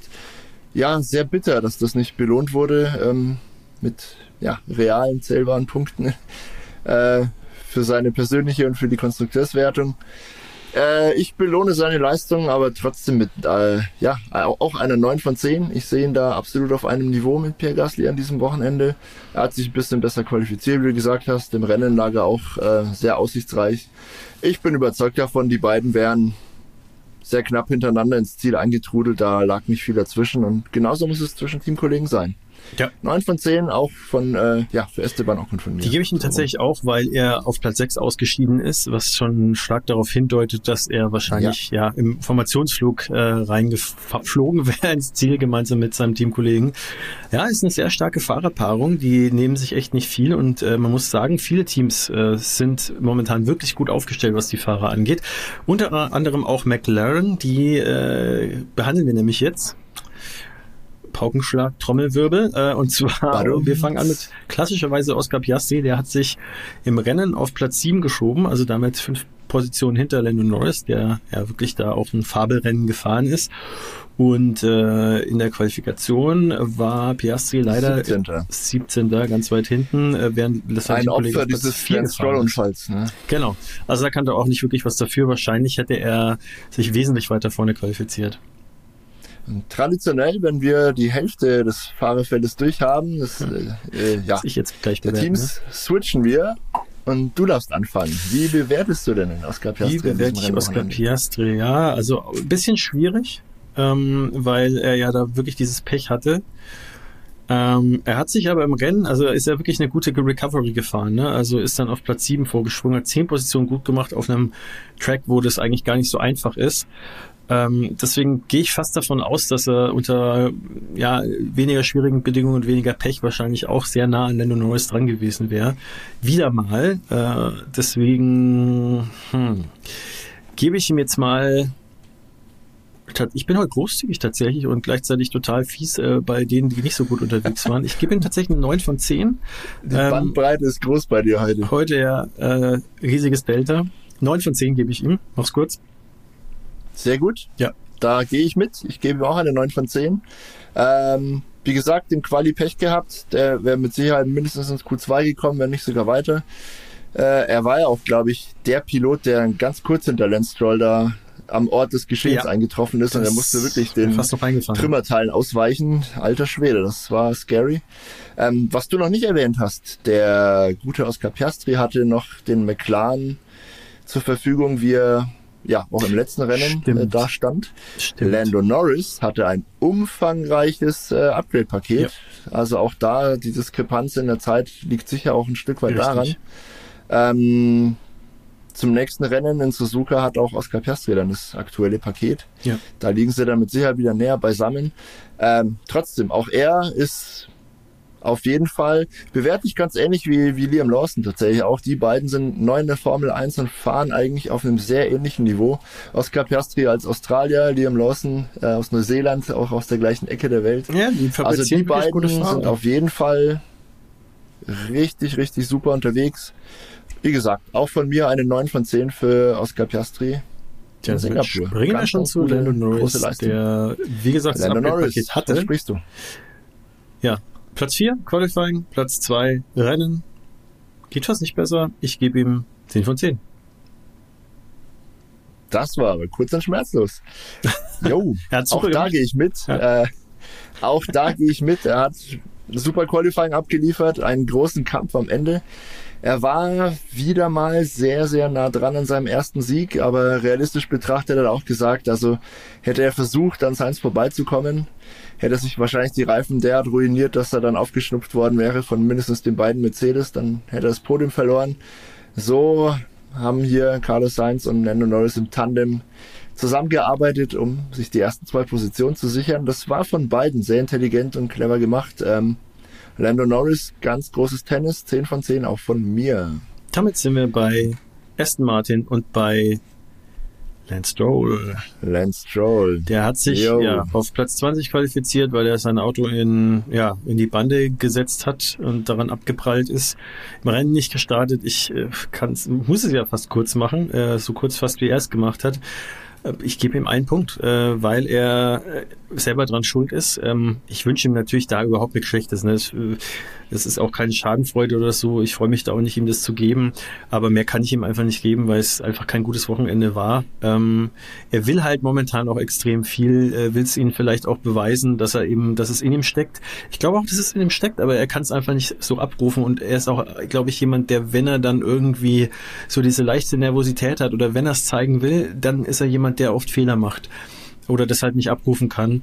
Und äh, das ist halt leider auch das, wo dann die Spreu vom Weizen getrennt wird, wo dann halt ein Alonso, Hamilton, aber auch so Fahrer, die vielleicht jetzt nicht ganz auf dem Niveau irgendwie dauerhaft sind, wie zum Beispiel ein Danny Ricciardo oder so, einfach ein, zwei, drei Klassen besser sind dann doch irgendwie, weil sie halt solche Fehler nicht machen. Und äh, ja, ist, ist ein bisschen schade, aber ich bin gespannt, wie es weitergeht. Also in Suzuka ist er ja wieder dabei. Vielleicht zeigt er ja da auch wieder mal irgendwie, was er kann. Er, er hat ja immer mal wieder so, so Ausreißer, wo man dann sich denkt, so, hm, warum nicht öfters? Aber eins von Ja. zehn jetzt für Singapur. Jo, wünschen wir ihm alle diese Ausreißer, dass er mal öfter zeigt, was er kann. Denn er ist ja unbestritten ein sehr solider Formel-1-Pilot tatsächlich, das hat er ja schon gezeigt. Aber in der Form, äh, wie er jetzt ist, ist er einfach zu unkonstant und wirklich ein Handicap für sein Team. Also anders kann man es mittlerweile nicht mehr sagen. Deswegen äh, bin ich auch wirklich sehr neugierig, wie lang da der Familienbonus noch greift und wie lang sich Aston Martin erlauben kann, so eine schwankende Nummer zwei äh, ja, im Cockpit zu behalten, wenn man dann wirklich, wenn man es ernst meint mit den Zielen und Ansprüchen, um WM-Titel kämpfen zu wollen äh, in absehbarer Zeit, dann kann man sich das meiner Meinung nach nicht leisten. Mal schauen. Äh, ja, zu dem Zeitpunkt, als er abgeflogen ist im Qualifying, wir haben es auch schon vorhin erwähnt, war er letzter. Es geht irgendwie wirklich nicht zusammen bei ihm. Ähm, ja, angesichts dessen kann ich ihm auch nichts anderes als einen Punkt geben. Das war leider nix, Mr. Stroll. Das muss besser werden. Dann sprechen wir über Fernando war leider auch kaum besser, oder? Was sagst du dazu? Ja, Position äh, 7 im Qualifying, das sah es eigentlich noch ganz okay aus. Ja, ähm, war gar nicht so weit weg von der Musik.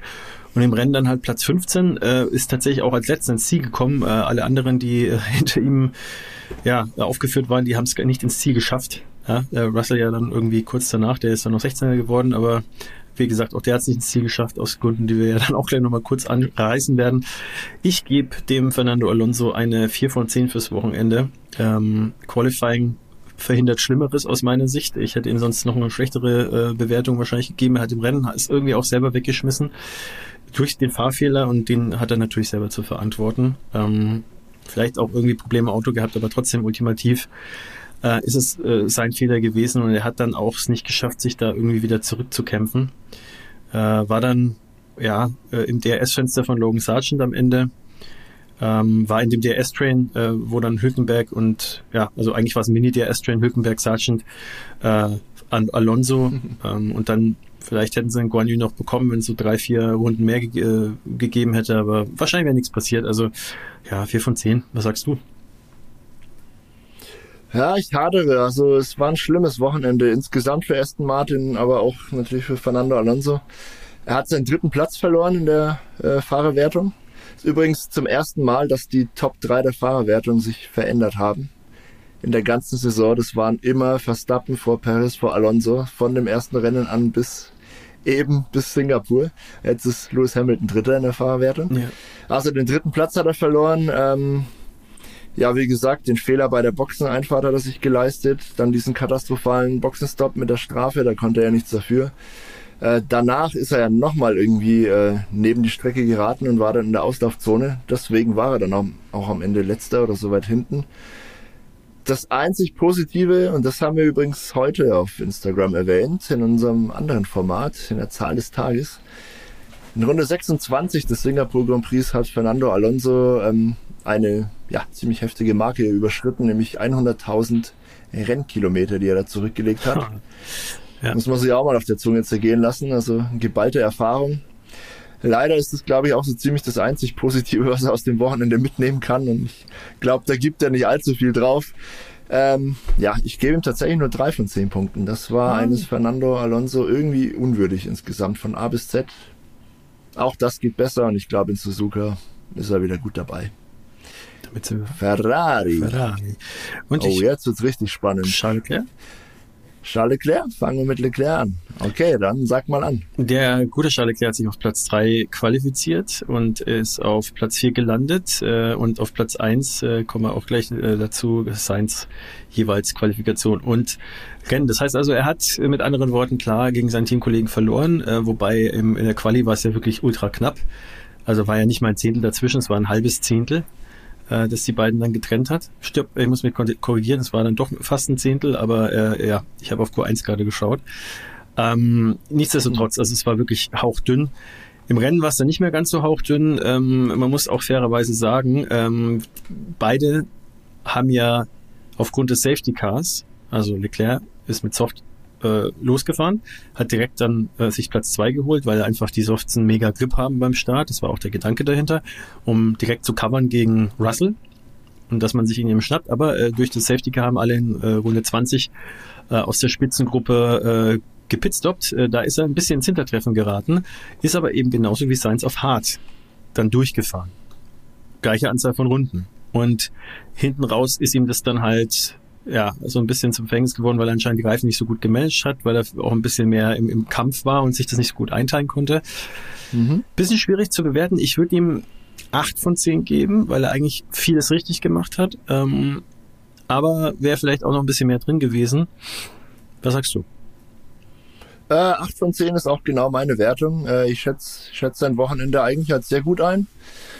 Wie gesagt, im Quali hat ihm ein, ein Ticken gefehlt. Ähm, das war nicht sehr viel. Im Rennen hat er eigentlich alles richtig gemacht. Er wurde zum einen ein bisschen Opfer seines Teamkollegen, den er dann im ersten Renndrittel so ein bisschen, ja, beschützen musste, nach hinten ab, abschirmen sozusagen.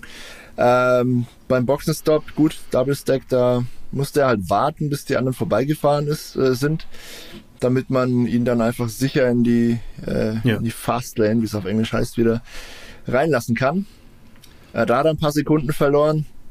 Und wie du sagst, Reifenmanagement ist ihm nicht ganz so gut gelungen wie dem Carlos Sainz vorne.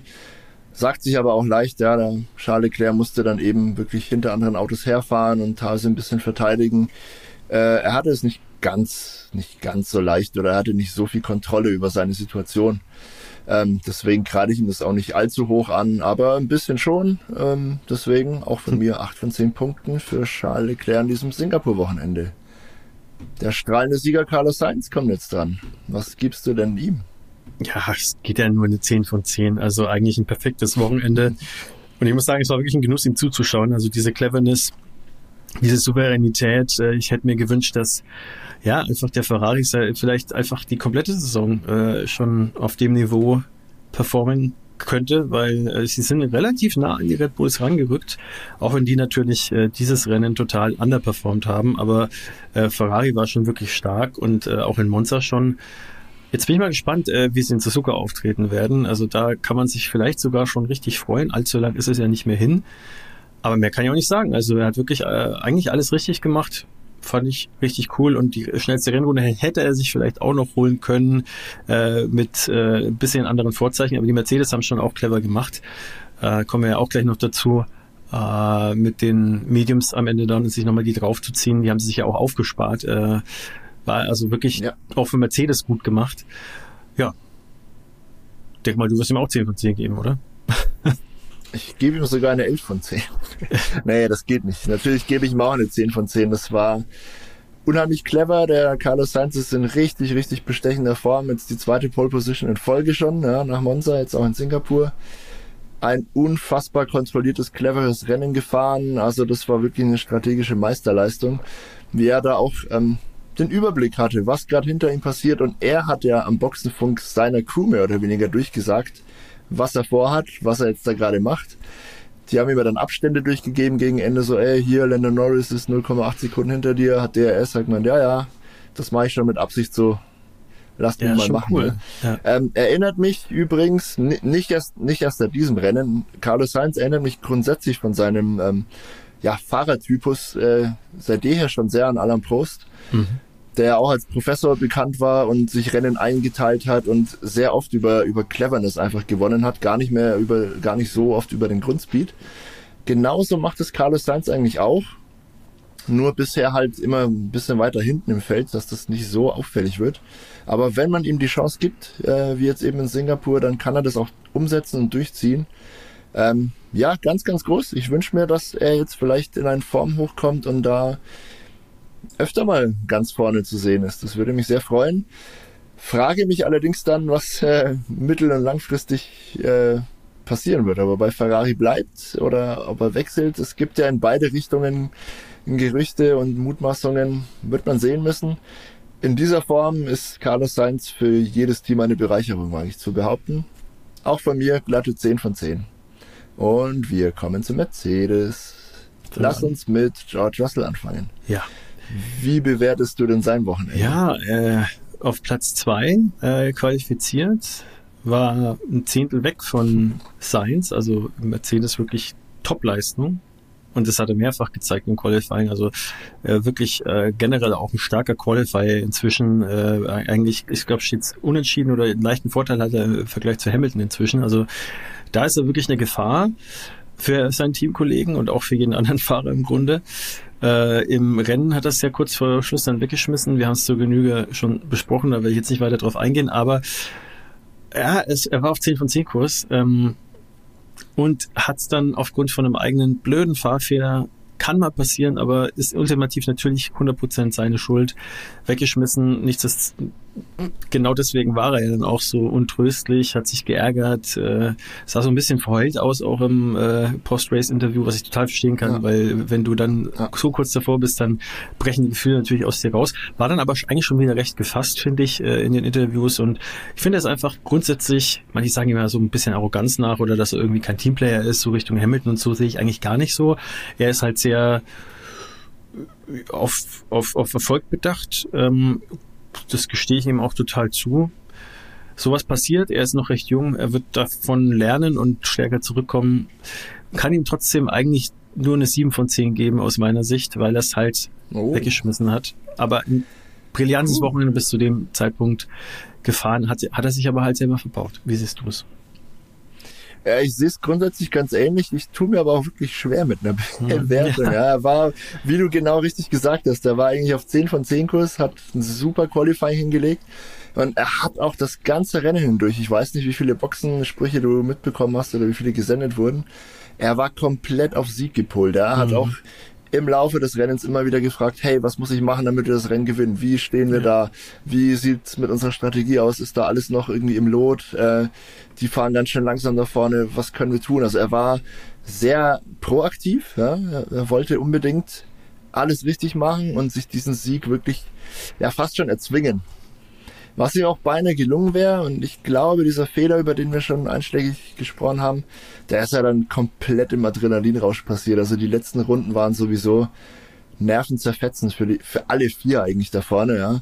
Und wie wir auch schon vorhin gesagt haben, George Russell war da in so einer dummen Situation. Einerseits wollte er Lando Norris angreifen, andererseits musste er sie auch äh, verteidigen nach mhm. hinten, weil äh, Lewis Hamilton direkt in, in seinem Getriebe hing und beim kleinsten Rutscher wäre sofort vorbei gewesen.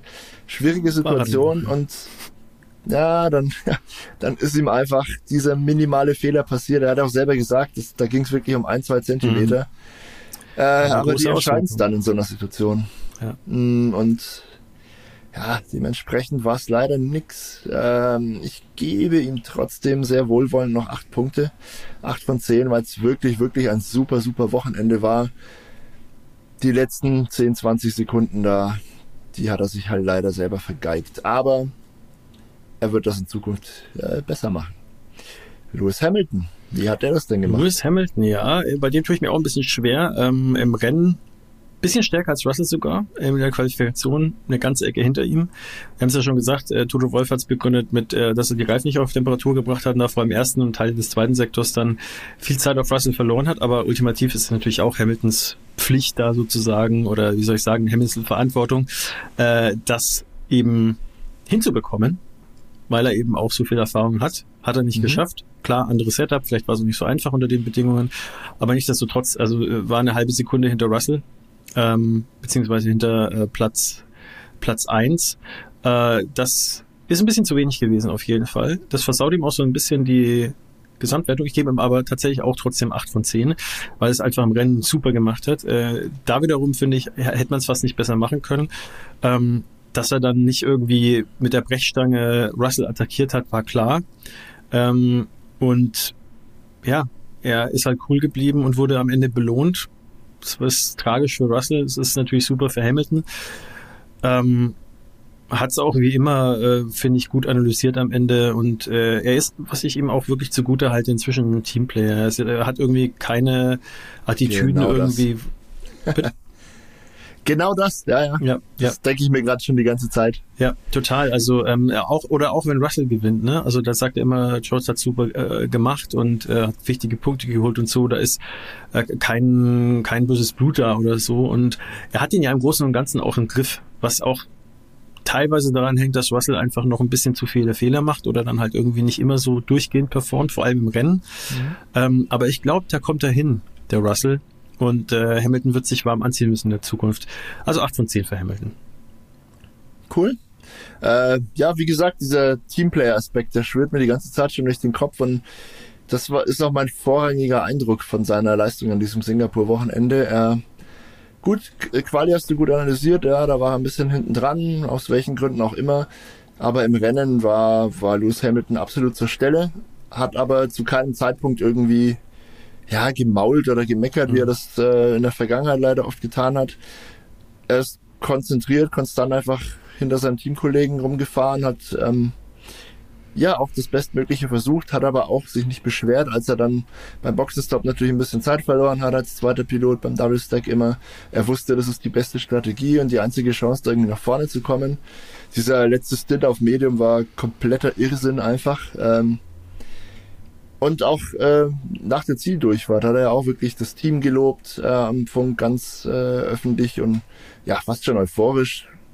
Das hat mir richtig, richtig gut gefallen und ähm, so wie der George Russell lange Zeit auf 10 von 10 Kurs unterwegs war, so finde ich, war Lewis Hamilton eigentlich das ganze, naja, Rennen, fast schon das ganze Wochenende auf 9 von, 9, äh, 9 von 10 Kurs und die 9 gebe ich ihm dafür auch. Okay. Deswegen, ähm, ja, sind wir fast durch. Red Bull, ja. Wir, wir könnten es sogar noch äh, fast äh, mit eins, äh, eineinhalb Stunden schaffen, wenn wir jetzt schnell machen. Ähm, ja, also äh, Max Verstappen ist das Jetzt ist aber machen. richtig schwer. Ja. Oh, was ich soll als erstes? Nee, äh, ich, ich mach schon, aber wollen wir mit Max Verstappen anfangen, weil du Max Verstappen gesagt hast, äh, oder Perez? Ja, ja. Okay, wir fangen mit Max fangen Verstappen mit Max an. Der Verstappen hat sich auf Platz 5 qualifiziert, äh, Entschuldigung, der ist im Rennen auf Platz 5 gekommen, so rum ist es, und äh, ja. ist in der Qualifikation Elfter geworden. Ja, also man, ja. okay, also Red Bull äh, Performance ist jetzt ganz schwer einzuschätzen, weil das Auto halt einfach ganz klar Probleme hatte. Ähm, Qualifikation wäre wahrscheinlich ein bisschen besser gegangen. Er hat da auch, wie gesagt, äh, zur falschen Zeit am falschen Ort, hat da äh, wirklich irgendwie war all over the place einfach so ein bisschen. Äh, ich glaube, da hat er wirklich auch mit sich selber zu kämpfen gehabt mit dem Auto und war dann irgendwie nicht so ja. ganz bei der Sache, wie es vielleicht normalerweise ist. Äh, deswegen, äh, da hat er aus meiner Sicht so ein bisschen für meine Bewertung was liegen lassen. Im Rennen hat er es aber wirklich im Rahmen dessen, finde ich, ganz gut gemacht, weil dann auf Platz 5 vorzufahren, äh, ja, sechs Plätze gut gemacht, ist gar nicht mal so verkehrt. Also, äh, und wenn du dir dann überlegst, Leclerc, Hamilton, Norris, Sainz, die waren alle mit eigentlich äh, Sahnewochenenden zum größten Teil unterwegs. Also da ist die Verstappen-Klasse dann schon wieder so ein bisschen aufgeblitzt, ja. Also war eigentlich unauffällig, weil man ihn auch nicht so oft gesehen hat im Rennen in den Kameras, wie es eigentlich normalerweise der Fall ist. Aber er hat das alles sehr ruhig, finde ich, und äh, souverän dann irgendwie gemacht. Und die äh, Leute kassierten war dann ja auch direkt noch hinter Leclerc. Also vielleicht hätte er sich den auch noch schnappen können dann ganz am Schluss. Und dann wäre er ja schon fast in Podiumsnähe gewesen. Wobei Leclerc natürlich wirklich weit hinter den ersten drei waren, aber so rein von der Platzierung. Also ich würde ihm trotzdem eine 8 von 10 geben. Ja. Sehr gut. Nicht schlecht. Ähm ja, ich hadere auch. Ich liege gerade noch irgendwie zwischen sieben und acht. Ähm, mir hat auch imponiert, dass er eigentlich im, vor allem im Rennen ähm, sehr, sehr ruhig und konstruktiv unterwegs war. Ja, ich glaube, die haben von, von Samstag auf Sonntag dann einige Probleme gut analysiert und ähm, im Rahmen des Erlaubten natürlich irgendwie kleine Veränderungen vorgenommen oder Fahrstil angepasst oder was auch immer man da noch so kurzfristig machen kann. Auf jeden Fall war der Red Bull im Rennen am Sonntag ein deutlich besseres Auto ja. als noch am Samstag im Qualifying, wo wirklich gar nichts ging. Ähm, dass er da eben am Samstag aber so, naja, nahezu rücksichtslos unterwegs war schon, fand ich ein bisschen respektlos, ja, auch seinen, seinen Fahrerkollegen gegenüber. Das hat mir natürlich weniger gut gefallen. Mag schon sein, dass er da mit sich selber zu kämpfen hatte und mit seinem Auto, aber trotzdem ist er da ja, ja nicht alleine unterwegs und muss da auch in den Rückspiegel gucken und ja. einfach mal das beachten, was er von den anderen auch immer fordert, wenn er da vorne rum rumfährt und bitte hier geht mal alle aus dem Weg, ich bin der Schnellste. Ja, schwierig. Ich glaube, ich bin da ein bisschen strenger heute und gebe ihm einfach nur sieben von zehn Punkten. Auch wenn das Rennen eigentlich wirklich super war. Also er hat sich den Leclerc garantiert noch geschnappt. Er war ja nur fast eine halbe Sekunde oder sechs Zehntel irgendwie dahinter im, im Ziel. Also eigentlich war er schon drauf und dran, hatte neuere und weichere Reifen zu dem Zeitpunkt. Ja. Das hätte auf jeden Fall geklappt, aber naja. Ich, ich denke, es ging da vor allem um Schadensbegrenzung und das haben sie, glaube ich, ganz gut gemacht. Christian Horner meinte jetzt auch, ähm, sie haben jetzt sehr viele Antworten auf äh, Fragen, die sich im Laufe des Wochenendes aufgetan haben, in Bezug auf äh, die Performance vom Auto. Helmut Marko war sogar richtig happy, hat gemeint, ihm hat am besten gefallen, dass ähm, die Pace da war am Sonntag im Rennen nach, nach solchen Schwierigkeiten, die sie in den Tagen davor hatten. Ähm, also ich glaube, äh, wir müssen fast befürchten, dass uns Suzuka uns die Red Bull wieder um die Ohren fahren. Äh, Wahrscheinlich. Mal schauen. Ja. Wie gesagt, Max Verstappen kriegt von mir sieben von zehn Punkten für das Singapur-Wochenende. Sollen wir da mal noch einen Fahrer? Sergio Perez.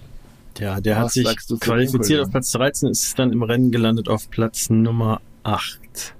Ja, genauso viele Plätze gut gemacht wie Max Verstappen, kriegt von mir trotzdem keine 8 von 10. Ja, ich würde tatsächlich sagen, eine knappe 7 von 10 gebe ich Ihnen wohlwollend tatsächlich. Mir hat nicht gut gefallen, dass er so ein bisschen rücksichtslos unterwegs war. Man sieht, er möchte. Äh, der Wille ist da, das halte ich ihm zugute. War aber auch ein bisschen zu übermotiviert, also hat ja dann den Zunoda rausgekegelt so ein bisschen. Ähm, hat auch mehr Probleme natürlich dann auch gehabt mit dem Auto als Max Verstappen. Äh, hat durch einen Fahrfehler dann auch die äh, Qualifikationsrunde dann ja äh, hingeschmissen. Einspruch.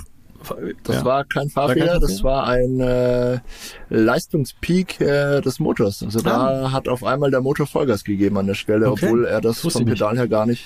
Dann nehme ich ja, das zurück. Also ja, das war tatsächlich nicht sein sein, auf seinem Mist gewachsen. Okay, dann gebe ich ihm guten Gewissens eine 7 von 10. Tatsächlich, ja gut, ja, ist ja gut, dass du das sagst, ja, weil ähm, das, das war so ein bisschen so ein Faktor. Weil im Rennen, mhm. wie gesagt, er hat genauso viele Plätze gut gemacht wie Max Verstappen und viel mehr kann man, finde ich, auch nicht erwarten mit dem Red Bull, der ihm zur Verfügung stand. Ähm, der ja, also ich meine, wenn ein Liam Lawson so gut der ist, ja, äh, aber der ist nicht so gut, dass äh, das dann den Red Bull aus eigener Kraft dann irgendwie in äh, Q2 dann stehen lässt. Das, äh, Vielleicht doch. ja, ja, gut, das, äh, die, die Zeit wird zeigen. Am Ende gewinnt er 20 WM-Titel hintereinander im, äh, keine Ahnung, in einem, äh, im, im Alpha Tauri, ich weiß es nicht. Ähm, schauen wir mal. Aber es ist, glaube ich, schon realistisch zu sagen. Äh, ja, und deswegen 7 von 10 für Sergio Perez. Schwieriges Rennen für ihn auf jeden Fall. Ja, schwieriges Wochenende. Ich habe auch Schwierigkeiten, ihn zu bewerten. Ähm, einerseits, wie gesagt, im, im Quali war er nicht so viel schlechter als Max Verstappen. Dieser Dreher geht nicht wirklich auf seine Kappe. Da gab es irgendwie ein Problem, ein technisches. Zusätzlich zu den Problemen, die sie eh schon hatten. Ähm, Im Rennen, ja, ich fand ihn da auch zu rücksichtslos. Ungefähr so rücksichtslos wie Max Verstappen dafür am Samstag im Qualifying. Naja. Ähm, dementsprechend gebe ich auch äh, dem Sergio Perez eine 7 von 10. Ich glaube, die haben sich beide nicht mit super Ruhm bekleckert. Trotzdem haben sie am Sonntag ein starkes Rennen gezeigt. Äh, aus unterschiedlichen Gründen gibt's halt Punktabzüge bei beiden Piloten. Und ja, damit machen wir einen Deckel drauf auf unsere Fahrbewertung so für den Singapur Grand Prix. Spaß Wer sagt gemacht? Auf jeden Fall. Das Rennen war auf jeden Fall grandios. Davon wünschen wir uns unbedingt mehr. Oh, und wir kriegen auch äh, sehr schnell mehr, denn äh, Doubleheader, wir steuern schon auf das nächste Asienrennen zu, in Suzuka in Japan wo man sich extrem darauf freuen kann. Die Fans äh, sind ganz speziell, äh, haben oft irgendwie tolle Verkleidungen, sind auch sehr Motorsport fanatisch. Äh, also es macht auch abseits der Strecke immer Spaß. Ist eine super coole Strecke, ist äh, auch so von der Umgebung her total cool eingebettet. Also eine der Klassiker im Rennkalender und äh, da bin ich wirklich gespannt, weil sich gerade auch so ein bisschen andeutet, dass so nicht nur das Feld so ein bisschen an die Red Bull auch äh, ranrückt, was man ja auch jetzt unabhängig von dem Singapur Totalausfall, sage ich mal, von Red Bull äh, beobachten konnte jetzt in Monza. Das war nicht mehr ganz so dominant.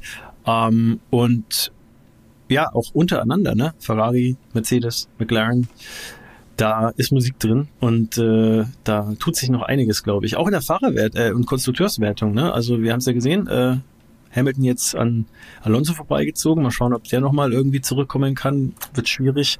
Aber Ferrari ja. auch äh, Ferrari auch nah an Mercedes. an Mercedes, genau. Also da ist schon ja. auch einiges, worauf man sich freuen kann. Und ihr wisst, äh, der, das Rennen um 7 Uhr in der Früh. Ich werde äh, dieses Mal nichts zu essen machen, äh, weil ich keine Lust habe, irgendwie, auch wenn es nur Sushi ist, äh, also nur in Anführungsstrichen. Äh, Hallo, Sushi zum Frühstück? Ja, ich bestelle mir was. Oder gehe danach schon ins, äh, ins japanische, in die japanische Suppenküche, da haben wir eine bei mir in der Nähe, die ist richtig gut. Sehr gut. Ja. Ja, das äh, war es dann tatsächlich. Wir sparen uns äh, schweren Herzens die äh, Hörerfrage, Zuschauerfrage äh, für diese Episode, weil wir ja, wir haben doch keine Zeit mehr, Lieben. Also wir versuchen ja jedes Mal auf eine Stunde 30 zu kommen, äh, aber wir wollen es ja auch nicht irgendwie übers Knie brechen. Deswegen haben wir jetzt äh, uns nicht so durchgehetzt. Äh, aber äh, wir müssen auch von unserem Time-Management, oh, schwieriges Wort, äh, so ein bisschen drauf achten, ähm, weil diese ganze Nachpostproduktion und so weiter und so fort, die ist nicht so ohne. Und wir stecken extrem viel Zeit äh, in das ganze Projekt rein. Sehr gerne auch, aber wir haben auch noch ein Leben abseits vom Kreisfahren, auch wenn man es nicht glauben mag. Und äh, das müssen wir irgendwie alles auf Wenn die nicht Kette sogar bekommen. zwei oder drei Leben. Ja. Ja, Dave mit, mit Family zum Beispiel, das äh, ist ein großer Faktor. Und äh, auch bei mir, ich habe jetzt zwar kein Söhnchen, aber äh, ja, ich habe eigentlich gar keine Ausrede. Ich höre jetzt auf zu moderieren. Ich, ich muss mich aus der Fähre ziehen, Dave. Oder ich mache ganz Sehr schnell ein Kind, dann äh, kann ich das auch sagen. Nee, also, liebe Zuschauer, liebe Zuhörer, es hat Spaß gemacht mit euch. Äh, wir freuen uns auf äh, hoffentlich viele Episoden, die ihr in Zukunft mit uns begleiten werdet. Und äh, die nächste ist dann schon die Preview für Suzuka. Dave, die kommt. Die kommt sehr bald. Die müssen wir, glaube ich, morgen Abend aufnehmen, wenn mich nicht alles täuscht. Und da freue ich mich mega drauf. Also zum einen auf die Vorschau-Episode und zum anderen natürlich sehr auf das Rennen. Das ist immer, immer, immer eins meiner absoluten Highlights und ich kann dir sagen, was ich kochen werde äh, mhm. oder frühstücken werde. Traditionell zu Rennen, die sehr früh am Morgen sind, äh, frühstücke ich erstmal einen tatsächlich großen Red Bull zum Wachwerden. Zwar nicht sehr gesund und ich mache das auch nicht wirklich oft, äh, aber manchmal muss es eben Mumm sein und äh, ja, um es mit Walteri zu sagen, Traditions. Ja, und äh, ein bisschen, ein bisschen was fließt dann äh, über Umwege wahrscheinlich dann in die Kriegskasse von dem Red Bull Team. Ja. Sei es drum. Ja. Sei es drum. Es ist ja offensichtlich gut angelegt. Die ja, anscheinend, ja. machen das Beste draus ja. auf jeden Fall. Sehr Alles gut. klar, liebe Zuschauer, liebe Zuhörer, vielen Dank euch fürs Zuschauen und Zuhören. Ähm, wir sehen und hören uns schon sehr bald wieder. Ähm, bis dahin, Habt viel Spaß, folgt uns, bleibt uns treu und auf bald. Servus. Tschüss.